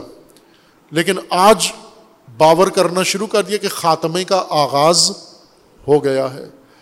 رہبر معظم نے کچھ عرصہ قبل یہ فرمایا تھا کہ دو ہزار پچیس تک یا پچیس سال تک اسرائیل ختم ہو جائے گا، پچیس سال مزید تک۔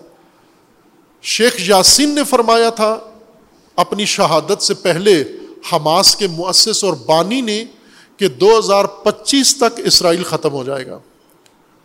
اور دو ہزار تیئیس میں اس کے جیالوں نے اٹھ کر اپنے راہبر کی بات کو سچ کر دکھایا اور اس کے خاتمے کا آغاز ہو گیا ہے۔ ظاہر ہے، یہ ایک نقطۂ عطف ہے یعنی یوں نہیں کہ یہاں پر یہ حملہ ہوا یہ حملہ پھر بیچ میں آئیں گے چونکہ انہوں نے اتنے قیدی پکڑ لیے ہیں کہ اب اسرائیل کچھ بھی نہیں کر سکتا۔ یہ اسٹریٹجی تھی ان کی۔ انہوں نے پہلے حملے میں ہی یہ سب کچھ اختیار میں لے لیا۔ اب ظاہر بعد میں ممالک مداخلت کریں گے۔ عربی ملک ہیں، مغربی ملک ہیں، امریکہ ہے، یو این او ہے، ادھر ادھر کے یہ مداخلت کر کے جنگ بندی کروائیں گے۔ پھر اس کے بعد سمجھوتا ہوگا، قیدیوں کا تبادلہ ہوگا۔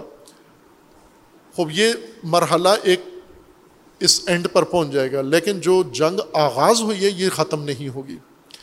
اب وہ جو مغربی کنارے میں موجود ہیں، محمود عباس کا گروہ، جو سمجھ رہے تھے کہ سازشوں سے، سمجھوتوں سے فلسطین آزاد ہوگا، انہوں نے بھی باور کر لیا ہے۔ جنہیں یہ سمجھ رہے تھے کہ اسرائیل ناقابل تسخیر ہے، اور سید مقاومت نے فرما دیا تھا کہ یہ مکڑی کے جالے کے برابر ہے۔ آپ وہ فلمیں دیکھیں، نشر ہیں، اور یہ بھی بڑا ان مجاہدین نے بہت عظیم کام کیا ہے کہ ایک ایک قدم انہوں نے فلما کے آن لائن ساری دنیا کو دکھایا یہ آپریشن۔ ساری دنیا دیکھے۔ ابھی شوق میں ہے ساری دنیا، جاگی نہیں ہے۔ یہ ہوش میں آنے میں وقت لگے گا ان کو۔ جب ہوش میں آئیں گے، پھر ان کو سمجھ میں آئے گا کیا ہوا ان کے ساتھ۔ انہوں نے آن لائن ساری دنیا کو دکھایا۔ ایک ایک قدم کس طرح ہم نے بارڈر کھولا ہے کس طرح میزائل مارے ہیں، کس طرح اندر داخل ہوئے ہیں، کس طرح ان کو پکڑا ہے، کس طرح باقی ان کا نقصان ہوا ہے، اور بالکل مفلوج کر کے ان کو تیس نیس کر کے کچل کے رکھ دیا ہے ان کو۔ یہ منظر انہوں نے ساری دنیا کو دکھایا ہے۔ یہ منظر ساری دنیا کے لیے جو دکھایا ہے، تو اس سے یوں نہیں کہ حماس کی برتری ثابت ہوئی ہے نا، بلکہ مقاومت کا راستہ، مبارزے کا راستہ اور اس کی کامیابی کا یقین تمام آزادی پسندوں کو ہو گیا ہے۔ یہ اصحاب کاف کی طرح ہے۔ جیسے اصحاب کاف کے چند جوان تین سو سال بعد زندہ ہو کے واپس آئے جب لوگوں نے دیکھا تو وہ جو نہیں مانتے تھے اللہ کو قیامت کو، سب نے کلمہ پڑا کہ حق ہے۔ اللہ حق ہے، قیامت حق ہے۔ آج تمام دنیا کے مایوس اسلامی اسلامی تحریکیں جو سب حماس کی اس کامیابی کو دیکھ کر یقین ہو گیا ہے کہ کامیابی کا یہی راستہ ہے۔ سب سے بڑھ کر کشمیر۔ جو اسی لیے مودی نے کہا ہے کہ ہم اسرائیل کے ساتھ کھڑے ہیں۔ مودی کو پتا ہے کہ یہ صرف اسرائیل کا بارڈر نہیں اکھڑا، بلکہ اس کے اقتدار کی کرسی کا بھی پلر اکھڑ گیا ہے۔ یہ اس کی نابودی کا عمل بھی شروع ہو گیا ہے۔ کشمیریوں نے بہت قربانیاں دی ہیں۔ لیکن یہ طریقہ چونکہ کشمیر، کشمیری کیا کرتے تھے؟ کشمیر میں بیٹھ کر اپنا دفاع کرتے تھے۔ ہندو سیونسٹ داخل ہو کر ان کی خواتین کی پردہ دری کرتے، بے حرمتی کرتے، ان کے اوپر ظلم و ستم کرتے۔ اور یہ فقط اپنے گھروں کو تالے لگا کے عورتیں اپنی حفاظت کرتیں۔ یا احتجاج کر کے سڑکوں پہ اپنی دفاع کی کوشش کرتے، یا ان کے جوان بعض اوقات مسلح اسلحہ اٹھا کے اپنے دفاع کرتے، لیکن کشمیر کے اندر یہ سارے ہندوستان سے جمع ہو کر یہ وحشی درندے کشمیر میں آتے اور کشمیری کشمیر میں اپنی سڑکوں اور گھروں میں بے دفاع اپنی حفاظت کرتے تھے۔ لیکن حماس نے بتایا ہے کہ اگر حفاظت کرنی ہے اپنی، تو کشمیر میں بیٹھ کر کشمیر کی حفاظت نہیں ہو سکتی۔ غزہ میں بیٹھ کر غزہ کی حفاظت نہیں ہو سکتی۔ آپ کو یہ حصار توڑنے ہوں گے جن کے اندر آپ کو بند کر دیا گیا ہے اور جب توڑو گے تو اللہ نے آپ کو کامیابی دینی ہے۔ جو قانون، یہ آیا جو میں نے آپ کے سامنے پڑھی ہے، اس کے اندر اللہ تبارک و تعالیٰ نے یہ قانون ذکر فرمایا ہے سورہ بقرہ میں۔ خدا و تبارک و تعالیٰ نے یہ فرمایا ہے کہ کس طرح خدا کمزور لوگوں کو کامیابی دیتا ہے اور ان کو برتری دیتا ہے۔ وہی ماجرا جو بارہا آپ کی خدمت میں پڑا ہے کہ جس میں بنی اسرائیل ایک زمانے میں اسیر ہو گئے تھے بے فلسطینیوں کی طرح بنی اسرائیل کے ساتھ یہی ہوا تھا۔ ان کو اسی سرزمین سے بنی اسرائیل کو نکال دیا گیا، قبضہ کسی اور نے کر لیا، جالوت نے قبضہ کر لیا اور پھر یہ کیمپوں میں رہ کر بہت پریشان ہوئے اور پھر اپنے زمانے کے نبی کے پاس آئے۔ اور انہیں آ کر کہا کہ ہم ہمارے لیے اللہ سے کمانڈر اور رہبر طلب کرو۔ اور نبی نے سمجھایا کہ تم اہل جنگ و جہاد نہیں ہو۔ انہوں نے اصرار کیا کہ ہم ہیں۔ اللہ نے تالود کو ان کا کمانڈر بنا دیا۔ لیکن جب تالود کمانڈر بن کے آئے تو انہوں نے ساتھ نہیں دیا۔ تالود نے گاؤں کے لڑکوں سے چھوٹی سی ایک فوج بنائی۔ جن کے پاس اسلحہ نہیں تھا، ڈنڈے تھے اور پتھر۔ کوئی تلوار نہیں تھی نیزا نہیں تھا اور جنگی ساز و سامان نہیں تھا۔ ادھر جالود کی فوج تھی، سپر طاقت۔ وہ لدے پھندے ہوئے، ہاتھی ان کے پاس، گھوڑے ان کے پاس، نیزے ان کے پاس، تلواریں ان کے پاس تھیں۔ یہ خالی آت یہ لڑکے جو چرواہے تھے، گاؤں کے عام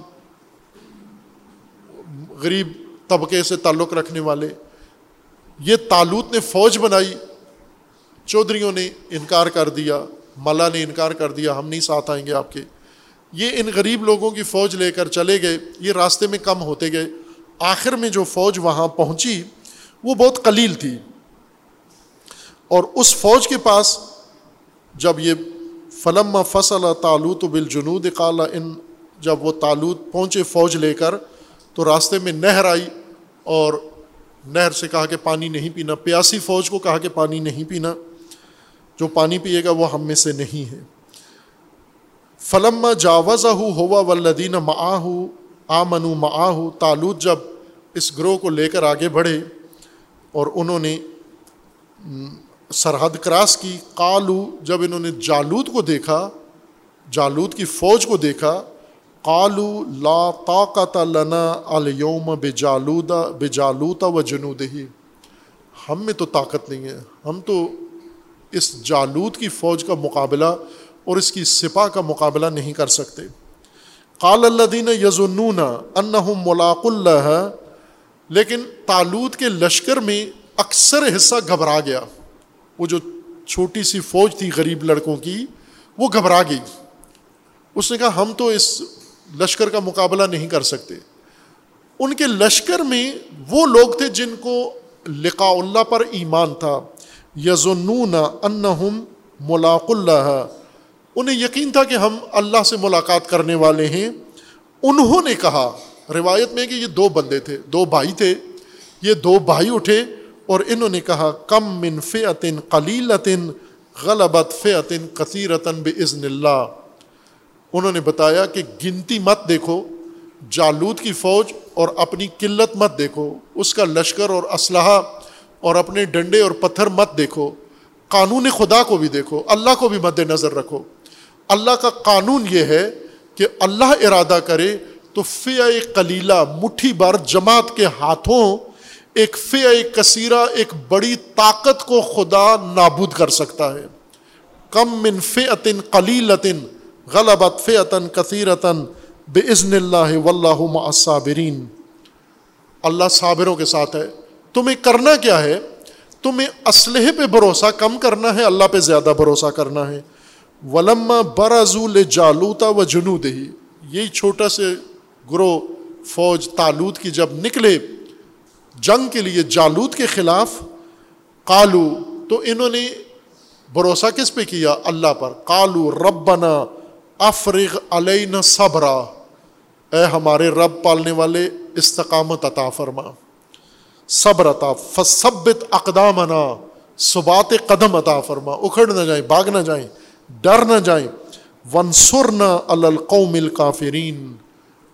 اور ہمیں قوم کافرین پر نصرت عطا فرما۔ فہذا منہ ہم بزن اللہ۔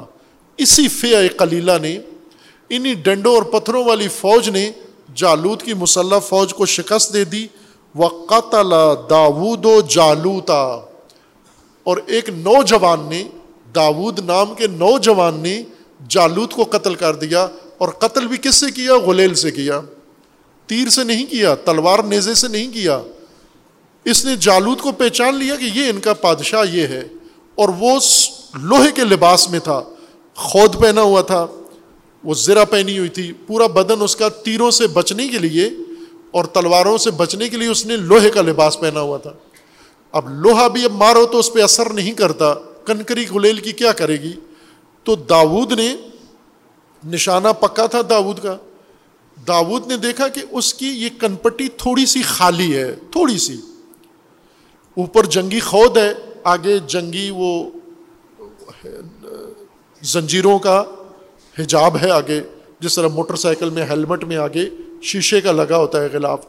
اس نے وہ لٹکایا ہوا تھا۔ یعنی کہیں بھی اس کا بدن خالی نہیں تھا، سوائے یہ کنپٹی کی تھوڑی سی جگہ جو خود بھی وہ نہیں پہنچ رہا تھا اور ادھر نیچے جو پہنا ہوا تھا وہ بھی نہیں تھا، وہ کنپٹی خالی تھی۔ داؤد کو وہ نظر آ گئی۔ اس نے کہا، بس یہی کافی ہے۔ اتنا موقع میرے لیے کافی ہے۔ اور پھر نشانہ لیا غلیل کے ساتھ۔ اور تاک کے نشانہ ایسا مارا کہ اسی نقطے پہ جا کے کنکری لگی اور وہیں پہ ڈھیر ہو گیا۔ اور جب جالوت گرا، فوج میں یہ اعلان ہو گیا کہ جالوت مر گیا ہے، وہ ساری مسلح فوج بھاگ اٹھی۔ یہ تصویریں آپ دیکھیں، سہیونیوں کی ذلت اور مسکنت کی تصویریں دیکھیں۔ کس طرح یہ کمانڈو جن کی دھاک دنیا پہ بیٹھی ہوئی تھی، جن سے بن سلمان اور اس کی فوج کانپتے ہیں جن سے عرب امارات کانپ رہا ہے، جس سے خلیجی ممالک کانپ رہے ہیں، یہ ان فلسطینی جوانوں کے سامنے ان کی حالت دیکھیں، رو رہے ہیں۔ لیٹے ہوئے ہیں، زمین پر اوندے منہ لیٹے ہوئے ہیں۔ عبرت ناک تصویریں ہیں۔ ساری دنیا دیکھے، یہ ذلت اللہ نے ان کے نصیب کی ہے۔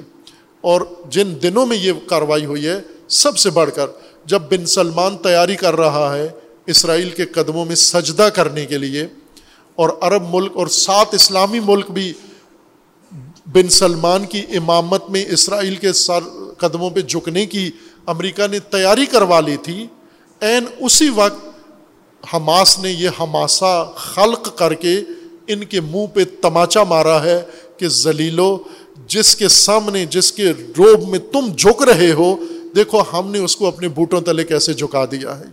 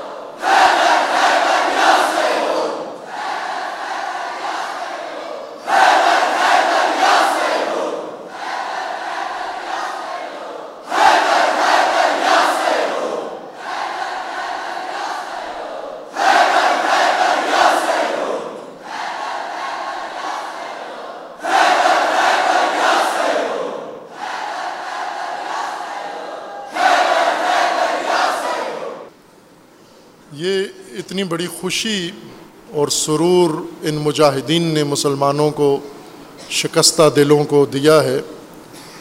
تو ان کا شکریہ تو بنتا ہے۔ تو ان کو بھی ایک پیغام دیں۔ آپ کی یہ صوت انشاءاللہ پہنچے گی ان تک۔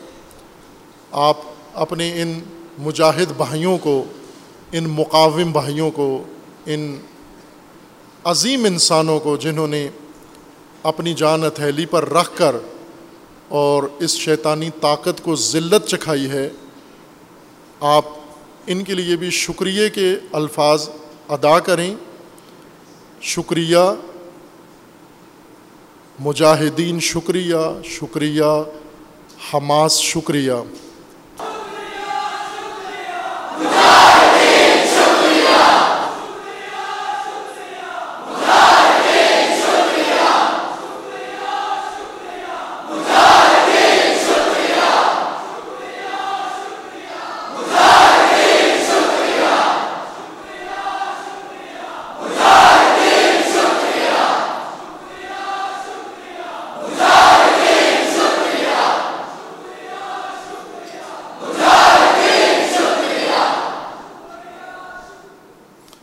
نشکرکم یا حماس نشکرکم یا حماس۔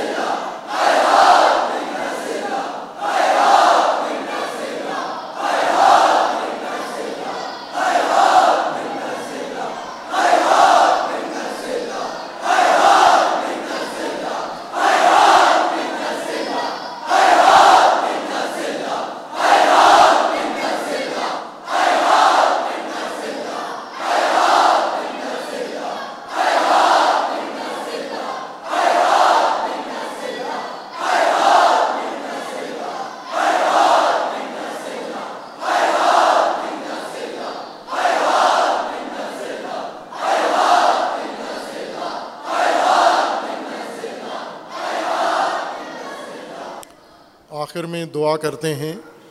اللہ تبارک و تعالیٰ کی بارگاہ میں شکر بجا لاتے ہیں۔ اس عظیم کامیابی پر اور مبارکباد پیش کرتے ہیں۔ رہبر معظم انقلاب اسلامی امام خام نئی مدضل العلی کی بارگاہ میں یہ عظیم حماسہ، یہ کامیابی اور دعا گو ہیں۔ ان مجاہدین مقاومت کے لیے کہ اللہ تعالیٰ اپنے لطف خاص سے جہاں یہ عزت شامل حال کی ہے مسلمین کے پروردگارہ ان مجاہدین مقاومت کو کامیابی نہائی عطا فرما۔ اسرائیل اس جرسومہ فساد کا انہی مجاہدین کے ہاتھوں سے خاتمہ فرما۔ ان مظلوم فلسطینیوں کو اسرائیل سہیونیوں کے ظلم سے نجات عطا فرما۔ مسلمانوں کو عزت و سرفرازی و سربلندی عطا فرما۔ مسلمانوں کو ذلت و نکبت و خاری سے نجات عطا فرما۔ مجاہدین کشمیر کو مقاومت کی توفیق عطا فرما۔ ان مجاہدین کشمیر کو آزادی کشمیر کی توفیق عنایت فرما۔ مجاہدین کشمیر کو فلسطینی مجاہدین کی طرح مقاومت کی توفیق عطا فرما۔ پروردگارہ، جو اس جہاد میں درجہ شہادت پر فائز ہوئے ہیں، پروردگارہ، انہیں شہدائے اسلام کے ساتھ معشور فرما۔ قائدین حماس، قائدین حزب اللہ رہبر رہبران مقاومت، فرماندہان، کمانڈران مقاومت، اللہ تعالیٰ ان سب کو اپنی حفاظت میں محفوظ فرما۔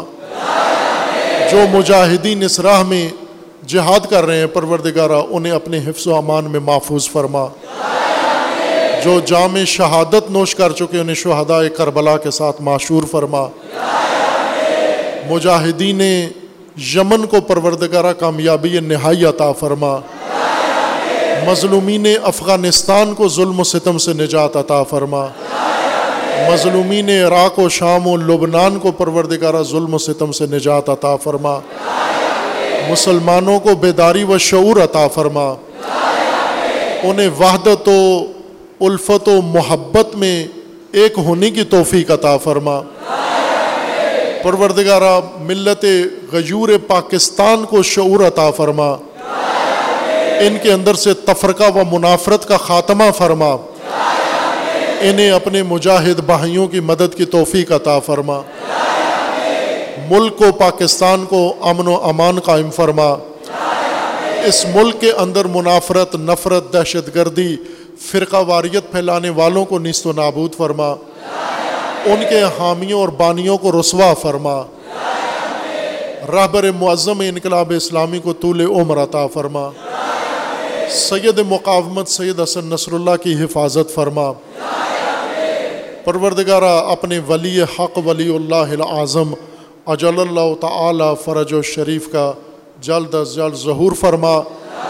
ہمیں حضرت کے عوان و انصار میں سے ہونے کی توفیق عنایت فرما۔ اب آخر میں جیسے حماس کے قائد محترم حنیہ صاحب نے سجدہ شکر ادا کیا اس عظیم حماسہ و کامیابی پر، ہم بھی علامتی طور پر انہی کے ساتھ اظہار یکجہتی اور اللہ کی بارگاہ میں شکر کرنے کے لیے اور اللہ سے اس شکر کے نتیجے میں مزید کامیابیوں کی دعا کے طور پر سب حضرات آپ کھڑے ہوں گے اور پھر سجدہ شکر بجا لائیں گے اور دعا کریں گے اپنے مظلوم بھائیوں سے تاکہ ان کے ساتھ ایک علامتی یکجہتی کا بھی اظہار ہو جائے۔